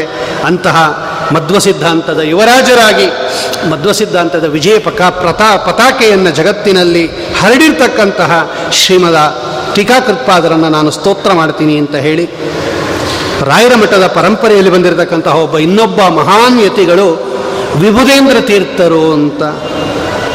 ದೊಡ್ಡ ಯತಿಗಳು ಅವ್ರನ್ನೂ ಒಂದು ಶ್ಲೋಕದಲ್ಲಿ ಹೇಳ್ತಾರೆ ಶ್ರೀಮತ್ ಪೂರ್ಣ ಪ್ರಬೋಧ ಪ್ರಕಟಿತ ಪದವೀಧಾ ಮೇಧಾವಿ ಧೀಮತ್ ಸೇನಾನಾಸೀರ ಸೀಮಾ ಸಮುದಿತ ವಿದಿತಾ ಬಾಧಯೋದಾದಿನೇತಾ ಮಾಯಾ ಸಿದ್ಧಾಂತ ದೀಕ್ಷಾ ವಿಘಟನ ಘಟನಾ ಸರ್ವತಂತ್ರ ಸ್ವತಂತ್ರ. ಶ್ರೀರಾಮ ವ್ಯಾಸದಾಸೋ ವಿರಸತಿ ವಿಬುಧೇಂದ್ರಾಭಿದ ಸಂಯಮೀಂದ್ರ. ವಿಭುಧೇಂದ್ರ ತೀರ್ಥರ ಬೃಂದಾವನ ತಿರುನಲ್ವೇಲಿ ಇಂತಿದೆ ತಮಿಳುನಾಡು. ಆ ತಿರುನಲ್ವೇಲಿದೆ ತಾಮ್ರಪರ್ಣಿ ನದಿ ತೀರದಲ್ಲಿದೆ ವಿಭುಧೇಂದ್ರ ತೀರ್ಥರ ಬೃಂದಾವನ. ಮಹಾಜ್ಞಾನಿಗಳವರು ರಾಯರ ಮಠದ ಮೂಲ ಪರಂಪರೆಯಲ್ಲಿ ಬಂದವರು ಅವರು ಅವಾಗೆಲ್ಲ ವಿಭುಧೇಂದ್ರ ಮಠ ಅಂತಲೇ ಕರಿತಾ ಇದ್ದಿದ್ದು. ರಾಯರು ಬರಕ್ಕಿಂತ ಮುಂಚೆ ವಿಭುಧೇಂದ್ರ ತೀರ್ಥರ ಮಠ ಅಂತಲೇ ಕರಿತಾ ಇರೋದು. ರಾಯರು ಬಂದಾದ ಮೇಲೆ ಅದು ರಾಯರ ಮಠ ಆಗೋಯ್ತದು. ಅದು ತನಕ ವಿಭುಧೇಂದ್ರ ತೀರ್ಥರ ಮಠ ಅಂತಲೇ ಕರಿತಾ ಇದ್ದಿದ್ದು. ಅಷ್ಟು ಮಹಾಜ್ಞಾನಿಗಳವರು. ಅಂತಹ ವಿಭುಧೇಂದ್ರ ತೀರ್ಥರನ್ನ ಒಂದು ಶ್ಲೋಕದಲ್ಲಿ ವರ್ಣನೆ ಮಾಡ್ತಾರೆ. ವಾದೀಂದ್ರ ತೀರ್ಥರು. ಆಚಾರ್ಯರು ದೊಡ್ಡ ಮಠವನ್ನು ಸ್ಥಾಪನೆ ಮಾಡಿದ್ರು ಅವರು. ಎಲ್ಲ ಮತಗಳು ಎಲ್ಲ ಕಾಲಕ್ಕೂ ಇರುತ್ತೆ. ಒಂದೊಂದು ಮತಕ್ಕೆ ಒಂದೊಂದು ಕಾಲದಲ್ಲಿ ಉನ್ನಾಹ. ಒಬ್ಬ ಮಹಾನುಭಾವರು ಬಂದು ಅದನ್ನು ಜಾಸ್ತಿ ಮಾಡಿಬಿಡ್ತಾರೆ. ಆ ಶ್ರೀಮದ್ ಆನಂದ ತೀರ್ಥರಿಂದ ಪ್ರಕಾಶಿಸಲ್ಪಟ್ಟಂತಹ ಈ ಸತ್ಸಿದ್ಧಾಂತ ಮಾರ್ಗ ಏನಿದೆ? ಇದರಲ್ಲಿ ಅನೇಕ ಯೋಧರು ಒಂದು ಸೈನ್ಯ ಹೋಗ್ತಾ ಇದ್ರೆ ಮುಂದೆ ಕಮಾಂಡರ್ ಇನ್ ಚೀಫ್ ಹೋಗ್ತಾ ಇರ್ತಾನೆ. ಆ ಕಮಾಂಡರ್ ಇನ್ ಚೀಫ್ ಹಿಂದೆ ಆರ್ಮಿ ಹೋಗ್ತಾ ಇರುತ್ತೆ. ಭಾರೀ ಸೈನ್ಯ. ಹಾಗೆ ಶ್ರೀಮದ್ ಆನಂದ ತೀರ್ಥರು ಕಮಾಂಡರ್ ಇನ್ ಚೀಫ್ ಅದು. ಮಧ್ವ ಸಿದ್ಧಾಂತ ಅನ್ನತಕ್ಕಂಥ ಸೈನ್ಯಕ್ಕೆ ಕಮಾಂಡರ್ ಇನ್ ಚೀಫ್ ಯಾರು ಅಂದರೆ ಶ್ರೀಮದ್ ಆಚಾರ್ಯರು ಆ ಕಮಾಂಡರ್ ಇನ್ ಚೀಫಿನ ಆಜ್ಞೆಯಂತೆ ನಡೀತಕ್ಕಂಥ ಸೈನ್ಯ ಯಾವುದು ಅಂದರೆ ಪದ್ಮನಾಭ ತೀರ್ಥರು, ನರಹರಿ ತೀರ್ಥರು, ಮಾಧವ ತೀರ್ಥರು, ಅಕ್ಷೋಭ ತೀರ್ಥರು, ಟೀಕಾಕೃತ್ಪಾದರು. ಇಂತಹ ಒಂದು ದೊಡ್ಡ ಸೈನ್ಯ ಇದೆಯಲ್ಲ, ಸುಪಥದಲ್ಲಿ ಹೋಗತಕ್ಕಂಥದ್ದು. ಸೇನಾ ನಾಸೀರ ಸೀಮಾ ಸಮುದಿತ ವಿದಿತಾ ಬಾಧಯೋದಾದಿನೇತ ಇದರಲ್ಲಿ ಧೀಮತ್, ಇದರಲ್ಲಿ ಮುಗ್, ಆಮೇಲೆ ಅಗ್ರಗಣ್ಯರಾಗಿರ್ತಕ್ಕಂಥವರು ಈ ವಿಭುಧೇಂದ್ರ ತೀರ್ಥರು. ಮಾಯಾ ಸಿದ್ಧಾಂತ ದೀಕ್ಷಾ ವಿಘಟನ ಘಟನ ಸರ್ವತಂತ್ರ ಸ್ವತಂತ್ರ. ಶ್ರೀರಾಮೌ ವ್ಯಾಸದಾಸೋ ವಿಲಸತಿ ವಿಭುಧೇಂದ್ರಾಭಿದ ಸಂಯಮೀಂದ್ರ, ಯತಿಶ್ರೇಷ್ಠರಾಗಿರ್ತಕ್ಕಂತಹ ವಿಭುಧೇಂದ್ರ ತೀರ್ಥರು ಅನ್ನತಕ್ಕಂತಹ ಹೆಸರಿಂದ ಜಗತ್ತಿನಲ್ಲಿ ಪ್ರಖ್ಯಾತರಾದ ಉತ್ಕೃಷ್ಟವಾಗಿರ್ತಕ್ಕಂತಹ ಶ್ರೀ ವಿಭುದೇಂದ್ರ ತೀರ್ಥರು ಲಸತು ಪ್ರಕಾಶಮಾನರಾಗಿದ್ದಾರೆ. ವೇ ಶ್ರೀರಾಮ ವ್ಯಾಸದಾಸ ರಾಮದೇವರ, ವೇದವ್ಯಾಸದೇವರ ಪೂಜೆಯನ್ನು ಅನವರತ ಮಾಡುತ್ತಾ ಅವರ ಮಠದಲ್ಲಿರ್ತಕ್ಕಂತಹ ರಾಮದೇವರ ವಿಗ್ರಹವನ್ನು ಪೂಜೆ ಮಾಡೋದು ಒಂದೇ ಅಲ್ಲ. ವೇದವ್ಯಾಸ ದೇವರ ಪೂಜೆ ಅಂದರೆ ಸತ್ಸಿದ್ಧಾಂತ ಪಾಠ ಪ್ರವಚನ ಮಾಡೋದು ಅಂತ ಅರ್ಥ. ಇದಕ್ಕೆ ವ್ಯಾಸ ಪೂಜೆ ಅಂತ ಕರೀತಾರೆ. ಸ್ವಾಮಿಗಳಿಗೆ ಎರಡು ಥರ ಪೂಜೆ ಅದು.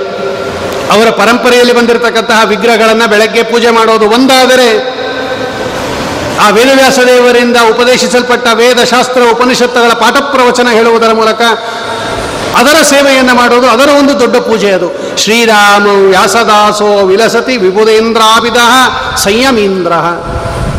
ದೊಡ್ಡ ಜ್ಞಾನಿಗಳು ವಿಭುಧೇಂದ್ರ ತೀರ್ಥರು. ಆ ವಿಭುಧೇಂದ್ರ ತೀರ್ಥರು ನಮ್ಮನ್ನು ಉದ್ಧಾರ ಮಾಡಲಿ ಅಂತ ಹೇಳಿ, ಆಮೇಲೆ ವಾದೀಂದ್ರ ತೀರ್ಥರು ವರ್ಣನೆ ಮಾಡತಕ್ಕಂಥದ್ದು ವ್ಯಾಸರಾಜರನ್ನು ವರ್ಣನೆ ಮಾಡುತ್ತಾರೆ. ಯಾವ ಮಠದಲ್ಲಿ ನಾವು ಇವತ್ತು ಕೂತ್ಕೊಂಡು ಪ್ರವಚನವನ್ನು ಮಾಡ್ತಾ ಇದ್ದೀವೋ ಯಾರ ಸನ್ನಿಧಾನದಿಂದ ಇದಕ್ಕೆ ವ್ಯಾಸರಾಜ ಮಠ ಅಂತ ಹೆಸರು ಬಂದು ಬಿಡುತ್ತೋ ರಾಜೇಂದ್ರ ಮಠ ಅಂತಲೇ ಇದಕ್ಕೆ ಹೆಸರು.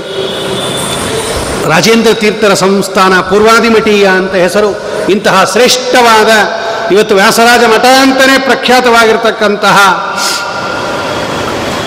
ಮಧ್ವ ಸಿದ್ಧಾಂತದಲ್ಲಿ ದೊಡ್ಡ ಸ್ಥಾನ ಟೀಕಾರಾಯರ ನಂತರದಲ್ಲಿ ಅಂದರೆ ವ್ಯಾಸರಾಜರು. ಆ ವ್ಯಾಸರಾಜರನ್ನು ಒಂದು ಶ್ಲೋಕದಲ್ಲಿ ವಾನೇಂದ್ರ ತೀರ್ಥರು ವರ್ಣನೆ ಮಾಡುತ್ತಾರೆ. ಮಾಯಾತಂತ್ರಾಮರಾರಿ ಸ್ವಯಮಪನಯತೋ ಮಧ್ವ ಸಿದ್ಧಾಂತ ನಾಮ್ನೋ नेत्राणीवत्रयोऽपि त्रिजगतिर्हरेरिन्धते यत्प्रबन्धाः यद्वागद्वैतविद्याचलकुलकुलिशप्रौढिमाडौकते सः श्रेयो भूयो विदद्यात् सुमहितमहिमा सम्प्रति असराजः। ಶ್ರೇಯೋ ಭೂಯೋ ವಿದದ್ಯ ಹೆಚ್ಚಿನ ಕೀರ್ತಿಯನ್ನು ಕೊಡಲಿ ವ್ಯಾಸರಾಜರು ನಮಗೆ. ಅಭ್ಯುದಯ ಶ್ರೇಯಸ್ಸನ್ನು ಕೊಡಲಿ. ಯಾಕೆಂದರೆ ಅಷ್ಟು ಕೀರ್ತಿ ಅವರಿಗಿದೆ ಇವತ್ತು ಜಗತ್ತಿನಲ್ಲಿ. ವ್ಯಾಸರಾಜರದು ಏನು ದೊಡ್ಡ ಒಂದು ವಿಶೇಷತೆ ಅಂದರೆ ವ್ಯಾಸರಾಜರನ್ನ ಹೊಗಳಿದವರು ಎಲ್ಲ ಪರಮತಿಯರು ಬೇರೆ ಮತದವರು ಕೈಲಿ ಹೊಗಳಿಸ್ಕೊಂಡಿರ್ತಕ್ಕಂಥ ಮಹಾನುಭಾವರು ವ್ಯಾಸರಾಜರು. ನಮ್ಮವರನ್ನು ನಾವು ಹೊಗಳೋದ್ರಲ್ಲಿ ಏನೋ ದೊಡ್ಡ ವಿಷಯ ಇಲ್ಲ. ಎಲ್ಲರೂ ಅವರವರ ಮತದಲ್ಲಿ ಬಂದಿರೋ ಆಚಾರ್ಯರನ್ನ ಅವರವ್ರು ಹೊಗಳ್ಕೋತಾರೆ. ವ್ಯಾಸರಾಜರ ವೈಭವ ಏನು ಅಂದ್ರೆ ಎಲ್ಲ ಪರಮತೀಯರು ಹೊಗಳಿರ್ತಕ್ಕಂಥದ್ದು ಆ ಪಕ್ಷಧರ ಮಿಶ್ರನಿಂದ ಪ್ರಾರಂಭ ಮಾಡಿಕೊಂಡು ಅಪ್ಪಯ್ಯ ದೀಕ್ಷಿತರು, ಪಕ್ಷಧರ ಮಿಶ್ರ, ಬಸವಾವಟ್ಟ, ಮನ್ನೆ ಮನ್ನೆ ತನಕ ಅನಂತ ಕೃಷ್ಣ ಶಾಸ್ತ್ರಿಗಳ ಪರ್ಯಂತ ಪ್ರತಿಯೊಬ್ಬರು ಎಲ್ಲ ಅದ್ವೈತ ದಿಗ್ಧಂತಿಗಳು ಅಷ್ಟು ಜನ ಹೊಗಳಿದ್ದಾರೆ ವ್ಯಾಸರಾಜರನ್ನು. ಕಂಚಿಯಲ್ಲಿರ್ತಕ್ಕಂಥ ಅದ್ವೈತ ಪಂಡಿತರು, ಎಲ್ಲರೂ ವ್ಯಾಸರಾಜರನ್ನು ಏಕಕಂಠದಿಂದ ಹೊಗಳುತ್ತಾ ಇದ್ದಾರೆ. ಯದ್ಯಪಿ ಅವರ ಗ್ರಂಥಗಳಿಗೆ ಖಂಡನೆ ಬರೆದಿದ್ದಾರೆ, ಆದರೆ ಅವರ ವಿದ್ವತ್ತಿಗೆ ಪ್ರತಿಯೊಬ್ಬರು ತಲೆ ಬಗ್ಗಿಸಿದ್ದಾರೆ ಇದನ್ನು ನಾವು ಗಮನಿಸಿದಾಗ ವ್ಯಾಸರಾಜರ ನಾನ್ನೂರು ನಾನ್ನೂರೈವತ್ತು ವರ್ಷಗಳಾದರೂ ಕೂಡ ಇವತ್ತು ವ್ಯಾಸರಾಜರ ಗ್ರಂಥಗಳ ಮೇಲೆ ವಾಕ್ಯಾರ್ಥ ನಡೆಯೋದು. ನಮಗೂ ಅದ್ವೈತಗಳಿಗೂ ಏನಾದರೂ ವಾಕ್ಯಾರ್ಥ ನಡೆಯುವಾಗ ಯಾವ ಟಾಪಿಕ್ ಆರಿಸ್ಕೋತಾರೆ ಅಂದರೆ ನ್ಯಾಯಾಮೃತ, ಚಂದ್ರಿಕಾ. ಚಂದ್ರಿಕಾ, ನ್ಯಾಯಾಮೃತ. ಪರಮತದವ್ರಿಗೆ ತುಂಬ ಏಟು ಬಿದ್ದಿದ್ದು ಅಂದರೆ ವ್ಯಾಸರಾಜರ ಗ್ರಂಥದಿಂದ. ಅಷ್ಟು ಚೆನ್ನಾಗಿ ವಿಮರ್ಶೆ ಮಾಡಿಬಿಡ್ತಾರೆ ಅವರು ಅವರ ಅದರಲ್ಲೂ ಅದರಲ್ಲಿ ನ್ಯಾಯಾಮೃತ.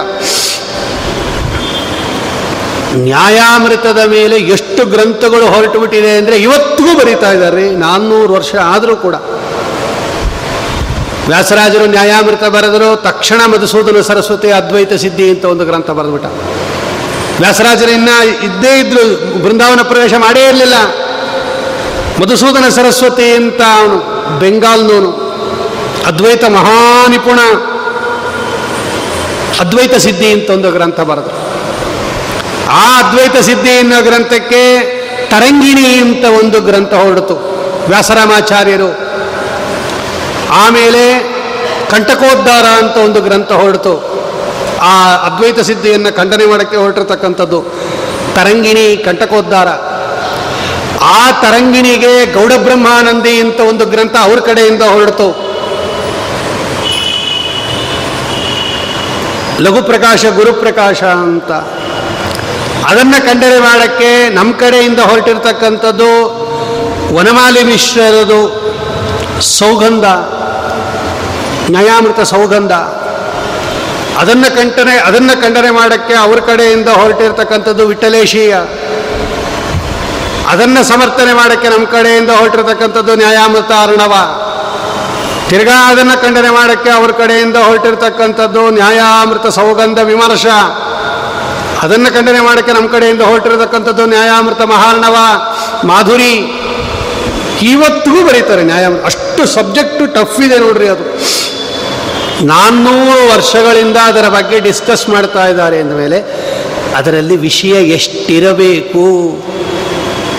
ತಮ್ಮ ಮತವನ್ನು ಸಮರ್ಥನೆ ಮಾಡೋಕ್ಕೆ ಅದ್ವೈತಗಳು ಶತಪ್ರಯತ್ನ ಮಾಡೋದು. ನಮ್ಮವರು ಅದನ್ನು ಖಂಡನೆ ಮಾಡೋದು. ಹಿಂಗೆ ಹೇಳ್ಕೊಡೋದು ನೀವು ತಪ್ಪು ಅಂತ. ಇಲ್ಲ, ನಾವು ಹಿಂಗೆ ಹೇಳಿದೀವಿ ಅಂತ ಅವರು ಇನ್ನೊಂದು ಎಕ್ಸ್ಪ್ಲನೇಷನ್ ಕೊಡೋದು. ಅದು ತಪ್ಪು ಅವನು ವ್ಯಾಸರಾಜರು ಬರೆದರು, ತಪ್ಪು ಹೇಳಿದ್ದಾರೆ ಅದ್ವೈತ ಮತದಲ್ಲಿ ಅಂತ. ಅವನು ಕರೆಕ್ಟ್ ಮಾಡಿಕೊಂಡ ಅದ್ವೈತ ಸ್ಥಿತಿ ನಾವು ಈ ಅಭಿಪ್ರಾಯದಿಂದ ಹೇಳಿರೋದು ಅಂತ ಬರೆದ್ರು ತರಂಗಿಣಿಯವರು, ತಪ್ಪು ಹಿಂಗೆ ಹಿಂಗೆ ಹೇಳಕ್ಕೆ ಬರೋದಿಲ್ಲ ಅಂದರು. ವ್ಯಾಸರಾಜರು ಕೊಟ್ಟಿರೋ ಆಕ್ಷೇಪಕ್ಕೆ ನೀನು ಉತ್ತರ ಕೊಡಲಿಲ್ಲ.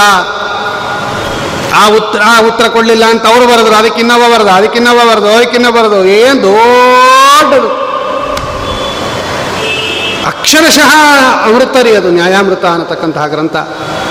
ಅದನ್ನು ವಾದೀಂದ್ರ ತೀರ್ಥರು ಹೇಳ್ತಾರೆ. ವಾಸರಾಜರ ಪ್ರಸಿದ್ಧ ಗ್ರಂಥಗಳು ವ್ಯಾಸತ್ರಯ, ತಾತ್ಪರ್ಯ ಚಂದ್ರಿಕಾ, ನ್ಯಾಯಾಮೃತ, ತರ್ಕತಾಂಡವ. ಅದೆಂಥದ್ದು? ನರಸಿಂಹದೇವರ ಮೂರು ಕಣ್ಣುಗಳು ಅಂತಾರೆ ವಾದೀಂದ್ರ ತೀರ್ಥರು. ಮಧ್ವ ಸಿದ್ಧಾಂತ ಅನ್ನೋದೇ ಒಂದು ನರಸಿಂಹದೇವರು.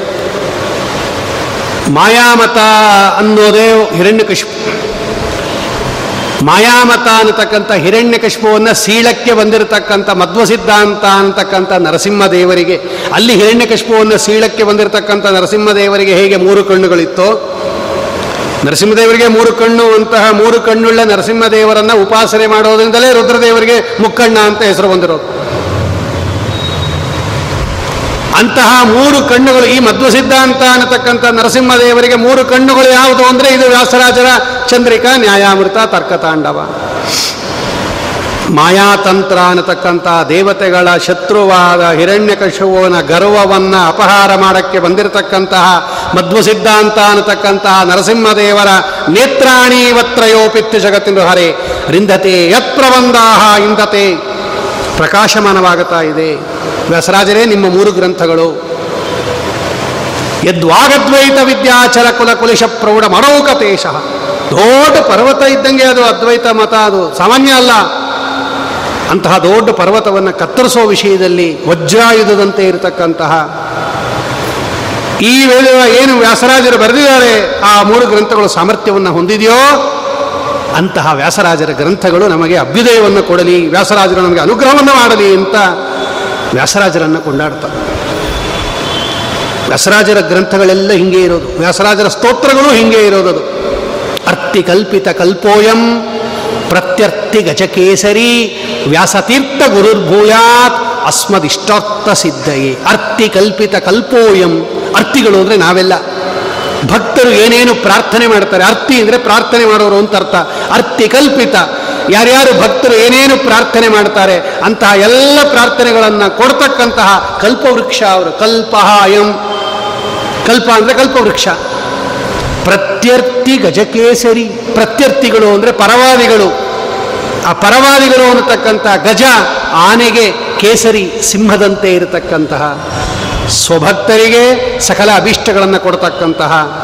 ಪರವಾದಿಗಳ ಎಲ್ಲ ಗರ್ವವನ್ನು ನಾಶ ಮಾಡತಕ್ಕಂತಹ. ಆನೆ ಎಲ್ಲ ಪ್ರಾಣಿಗಳಿಗೂ ಹೆದರಿಸ್ತಾ ಇರುತ್ತೆ. ಎಲ್ಲಿ ಪರ್ಯಂತ ಅಂದರೆ ಸಿಂಹ ಬರೋ ಪರ್ಯಂತ. ಒಂದ್ಸಲ ಸಿಂಹ ಗರ್ಜನೆ ಆಯಿತು ಅಂದರೆ ಆನೆ ಹೆದರ್ಕೊಂಡ್ಬಿಡುತ್ತೆ ಅಷ್ಟು ಬಲಿಷ್ಠ ಆನೆ ಆಗಿದ್ರೂ ಕೂಡ ಹೆದರ್ಕೊಂಡ್ಬಿಡುತ್ತೆ ಅಂತಹ ಮಾಯಾವಾದ ಅನ್ನತಕ್ಕಂತಹ ಅಂತಹ ಆನೆಗಳಿಗೆ ಭಯವನ್ನು ಕೊಟ್ಟಿರತಕ್ಕಂತಹ ಗಜ ಕೇಸರಿ ಕೇಸರಿ ಸಿಂಹದಂತೆ ಇರತಕ್ಕಂತಹ ವ್ಯಾಸತೀರ್ಥ ಗುರು ಭೂಯಾತ್ ಅಸ್ಮದಿಷ್ಟಾರ್ಥ ಸಿದ್ಧಯೇ. ಅದಕ್ಕೆ ಪ್ರಸನ್ನ ತೀರ್ಥರು ಬರೆಯುವಾಗ ಎಷ್ಟು ಸುಂದರವಾಗಿ ಬರೆದಿದ್ದಾರೆ ಅಂತ ಹೇಳಿದ್ರೆ, ಆ ಈ ಮೂರೂ ಗ್ರಂಥಗಳನ್ನು ಬಹಳ ಸುಂದರವಾಗಿ ವರ್ಣನೆ ಮಾಡ್ತಾರೆ ಅವರು. ನಾಲ್ಕು ಶಾಸ್ತ್ರಗಳ ಪಾರಂಗತರಿಗೆ ಕಾಕುಮತಗಳನ್ನು ತುಳಿದವಗೆ, ಆ ಕಮಲಾಪತಿ ಭಕುತವರೆಣ್ಯಗೆ, ಶ್ರೀಕರ ಚಂದ್ರಿಕಾಚಾರ್ಯರಿಗೆ, ಜಯ ಜಯ ವೈಷ್ಣವ ಪಯೋನಿಧಿ ಚಂದ್ರಗೆ, ಜಯ ಜಯ ವ್ಯಾಸಯತೀಂದ್ರರಿಗೆ, ಜಯ ಜಯವರ ಕರ್ನಾಟಕ ಪತಿಗೆ, ಜಯ ಸಿಂಹಾಸನವೇರಿದಗೆ ಮಾಯಾವಾದಿಗಳನ್ನು ಗೆಲಿದವಗೆ ಸ್ವೀಯ ಮತವ ಸ್ಥಾಪಿಸಿದವಗೆ, ನ್ಯಾಯಾಮೃತ ಧಾರೆಯ ಅಭಿಷೇಕದಿ ಅಯದು ಪತಿಯನ್ನು ಕುಣಿಸಿದಗೆ. ಜಯ ಜಯ ವೈಷ್ಣವ ಪಯೋನಿಧಿ ಚಂದ್ರಗೆ, ಜಯ ಜಯ ವ್ಯಾಸಯತೀಂದ್ರರಿಗೆ ಆ ವ್ಯಾಸರಾಜರು ಸಂಪುಷ್ಟ ತೆಗೆದಾಗ, ಶ್ರೀಪಾದರಾಜರಿಗೆ ಸಿಕ್ಕಿರ್ತಕ್ಕಂಥ ಸಂಪುಷ್ಟವನ್ನು ವ್ಯಾಸರಾಜರು ತೆಗೆದಾಗ, ಗೋಪಾಲಕೃಷ್ಣ ನರ್ತನ ಮಾಡಿದ ಆ ನರ್ತನ ಮಾಡಿರ್ತಕ್ಕಂಥ ಗೋಪಾಲಕೃಷ್ಣನೇ ಇವತ್ತು ಪೂಜಿಸ್ತಾ ಇರೋದು ಅಂತ ಅವರ ಪರಂಪರೆಯಲ್ಲಿ ಇರ್ತಕ್ಕಂಥದ್ದು. ಪ್ರಸಂತೀರ್ಥರು ಹೇಳಿದಾರಂತೆ, ವ್ಯಾಸರಾಜರೇ, ನೀವು ಹಾಲಿನ ಅಭಿಷೇಕ ಮಾಡಿದಾಗ ಭಗವಂತ ಏನು ನರ್ತನ ಮಾಡಿದ್ನಲ್ಲ ಸಂತೋಷದಿಂದ, ಅದಕ್ಕಿಂತ ಹೆಚ್ಚು ಚೆನ್ನಾಗಿ ನರ್ತನ ಮಾಡಿದ, ನೀವು ನ್ಯಾಯಾಮೃತ ಬರೆದಾಗ, ಅಂತಾರೆ ಅವರು. ನ್ಯಾಯಾಮೃತ ಧಾರೆಯ ಅಭಿಷೇಕದಿ ಅಯದು ಪತಿಯನ್ನು ಕುಣಿಸಿದಗೆ. ಜಯ ಜಯ ವೈಷ್ಣವ ಪಯನಿಧಿ ಚಂದ್ರಗೆ.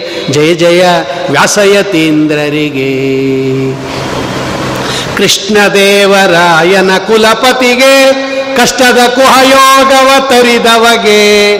ಶಿಷ್ಟ ಜನಗಳಿಗೆ ಇಷ್ಟಾರ್ಥಗಳನ್ನು ವೃಷ್ಟಿಯ ಗೈವ ಪ್ರಸನ್ನರಿಗೆ. ಜಯ ಜಯ ವೈಷ್ಣವ ಪಯೋನಿಧಿ ಚಂದ್ರಗೆ, ಜಯ ಜಯ ವ್ಯಾಸಯತೀಂದ್ರರಿಗೆ. ಇದು ಪ್ರಸಂತೀರ್ಥರು ಬರೆದಿರೋದು. ಅದರಲ್ಲೂ ವಾದಿರಾಜ ಸ್ವಾಮಿಗಳು ಬರೆದಿದ್ದಾರೆ. ವ್ಯಾಸರಾಜರು ಅಂದರೆ ಆ ಕಾಲಕ್ಕೆ ಎಲ್ಲ ಹೆದರ್ಕೊಂಡು ಹೆದರ್ಕೊಂಬರಂತ್ರಿ. ಅಂಥ ದೊಡ್ಡ ಸ್ಥಾನದಲ್ಲಿ ಇವತ್ತು ನಾವು ಕೂತಿದ್ದೀವಿ, ಅಂಥ ದೊಡ್ಡ ಮಠದಲ್ಲಿ ಕೂತಿದ್ದೀವಿ. ನಮ್ಮ ನಾವು ದೊಡ್ಡರಿರ್ಬೋದು ಯಾವ ಮಠದಲ್ಲಿ ಕೂತಿದ್ದೀವೋ ಅವರು ದೊಡ್ಡ ಮಹಾನುಭಾವರು. ಆ ಕೀರ್ತಿಯನ್ನು ನಾವು ಜ್ಞಾಪ ಇಟ್ಕೋಬೇಕು. ವಾದಿರಾಜರು ಬರೀತಾರೆ. ಹದ ಮೀರಿ ಮದವೇರಿ ಮದನಾರಿ ತಾನೆಂಬ ಅಧಮಾರ ಎದೆ ಮೆಟ್ಟಿ ಒದೆದು ಮದ ಹತ್ತಿ. ಆನೆ ಬರುತ್ತಿದಕೋ ವ್ಯಾಸರಾಯರೆಂಬೋ, ಆನೆ ಬರುತ್ತಿದಕೋ. ಹದ ಮೀರಿ ಮದವೇರಿ ಮದನಾರಿ ತಾನೆಂಬ ಅಧಮಾರ ಎದೆ ಮೆಟ್ಟಿ ಒದೆದು ಮದ ಹತ್ತಿ. ಆನೆ ಬರುತ್ತಿದಕೋ. ಒಂದು ದೊಡ್ಡ ಆನೆ ಅಂತಾರೆ ವ್ಯಾಸರಾಜರನ್ನ. ಮಧ್ವ ಮುನೇಂದ್ರರ ಶುದ್ಧ ತೀರ್ಥದಿ ಮಿಂದು ತಿದ್ದಿ ಸಿರಿನಾಮ ಮುದ್ರೆ ಶೃಂಗಾರದಿಂದಲೇ ಆನೆ ಬರುತ್ತಿದಕೋ. ವ್ಯಾಸರಾಯರೆಂಬೋ ಆನೆ ಬರುತ್ತಿದಕೋ. ಇದ್ದ ಜಗವ ಇಲ್ಲೆಂಬ ಶುದ್ಧ ಮೂರ್ಖತೆಯುಳ್ಳ ಅದ್ವೈತಿಗಳ ಮನ ಮೊಡವನ್ನು ಕಲಕುತ್ತ ಆನೆ ಬರುತ್ತಿದಕೋ. ಮುರಿಯಲು ಗರ್ವವೆಂಬೋ ಕದಳಿಯ ಮುರಿಯಲು ಗರ್ವವೆಂಬೋ ಕದಳಿಯ ಸಿರಿಹಯ ವದನನ ಅರಮನೆಯಿಂದ ಪಟ್ಟದಾನೆ ಬರುತ್ತಿದಕು. ವ್ಯಾಸರಾಯರೆಂಬೋ ಆನೆ ಬರುತ್ತಿದಕು. ಬಾಳೆ ಗಿಡ ನೋಡಿಬಿಟ್ರೆ ಆನೆಗೆ ತುಂಬ ಖುಷಿ ಅಂತೆ ಚೆನ್ನಾಗಿ ಬೆಳೆದಿರ್ತಕ್ಕಂಥ ಬಾಳೆ ಗಿಡದ ತೋಟಕ್ಕೆ ಆನೆಯನ್ನು ಬಿಟ್ಟುಬಿಟ್ರೆ ಎಲ್ಲ ತುಳಿದಾಕ್ಬಿಡುತ್ತಂತೆ. ಹಾಗೆ ಕದಳಿ ತೋಟ ಇದ್ದಂಗೆ ಇದು ಅದ್ವೈತ ಮತ. ಮುರಿಯಲು ಗರ್ವವೆಂಬೋ ಕದಳಿಯ ಸಿರಿಹಯವದನನ ಅರಮನೆಯಿಂದ ಪಟ್ಟದಾನೆ. ಯಾವುದೋ ಸರ್ಕಸಾನೆ ಅಲ್ಲ ಇದು ವ್ಯಾಸರಾಜರದು. ಅರಮನೆಯಿಂದ ಬರ್ತಾ ಇರತಕ್ಕಂಥ ಪಟ್ಟದಾನೆ ಅದು. ದಸರಾದಲ್ಲಿ ಮೆರವಣಿಗೆ ಮಾಡ್ತಾರಲ್ಲ, ದೊಡ್ಡ ಪಟ್ಟದಾನೆ. ಅದು ಯಾವ ಅರಸರು? ಸಿರಿಹಯ ವದನನ ಅರಮನೆಯಿಂದ ನಮ್ಮ ಸ್ವಾಮಿ ಕಳಿಸಿರ್ತಕ್ಕಂಥ ಆನೆ. ನೋಡ್ರಿ ಅಂತ ವ್ಯಾಸರಾಜರನ್ನ ವಾದಿರಾಜ ಸ್ವಾಮಿಗಳು ಕೊಂಡಾಡ್ತಾರೆ ಎಂದ ಮೇಲೆ ಆ ವ್ಯಾಸರಾಜರು ಮಾಡಿರ್ತಕ್ಕಂಥ ಆ ಕಾಲಕ್ಕೆ ನಾವು ಈಗಿದ್ದೀವಿ, ಗೊತ್ತಾಗೋದಿಲ್ಲ. ನಾನ್ನೂರೈವತ್ತು ವರ್ಷಗಳ ಹಿಂದೆ ಅವರು ಮಾಡಿರ್ತಕ್ಕಂತಹ ಕಾರ್ಯ ಅವರ ಸಮಕಾಲೀನಾಗಿರ್ತಕ್ಕಂತಹ ವಾದಿರಾಜರಿಗೆ ಗೊತ್ತಿದೆಯೇ ಹೊರತು ನಮ್ಮಂಥವ್ರಿಗೆ ಏನು ಗೊತ್ತಾಗತ್ತೆ? ಅಂತಹ ವ್ಯಾಸರಾಜರ ವರ್ಣನೆಯೊಂದಿಗೆ ಇವತ್ತಿನ ಪ್ರವಚನವನ್ನು ಮುಕ್ತಾಯ ಮಾಡಿ, ನಾಳೆ ಉಪೇಂದ್ರ ತೀರ್ಥರ ವರ್ಣನೆ ಇದೆ. ಸುಧೀಂದ್ರ ವಿಜೇಂದ್ರ ಸ್ವಾಮಿಗಳ ವರ್ಣನೆ ಇದೆ. ಕುಂಭಕೋಣ ನಿವಾಸಿಗಳಾಗಿರ್ತಕ್ಕಂಥ ರಾಯರ ಪರಮಗುರುಗಳು, ಸುಧೀಂದ್ರ ತೀರ್ಥರ ವರ್ಣನೆ ಇದೆ. ವಾದೀಂದ್ರ ತೀರ್ಥರ ಗುರುಗಳು, ಉಪೇಂದ್ರ ತೀರ್ಥರು ಅವರ ವರ್ಣನೆ ಇದೆ. ರಾಘವೇಂದ್ರ ಸ್ವಾಮಿಗಳ ಒಂದು ಶ್ಲೋಕದ ವರ್ಣನೆ, ಇಷ್ಟು ಗುರುಗಳ ವರ್ಣನೆ ಮಾಡಿದ ಮೇಲೆ ಒಂದೊಂದಾಗಿ ರಾಯರ ಗ್ರಂಥಗಳನ್ನು ವರ್ಣನೆ ಮಾಡ್ತಾರೆ. ಅದನ್ನೆಲ್ಲ ನಾಳೆ ನಾಡದ್ದು ಚಿಂತನೆ ಮಾಡೋಣ. ಶ್ರೀಕೃಷ್ಣ कायेन वाचा मनसेन्द्रियर्वा बुद्ध्यात्मना वा प्रकृतिस्वभावात् करोमि यद्यत् सकलं परस्मै नारायणायेति समर्पयामि श्रीकृष्णार्पणमस्तु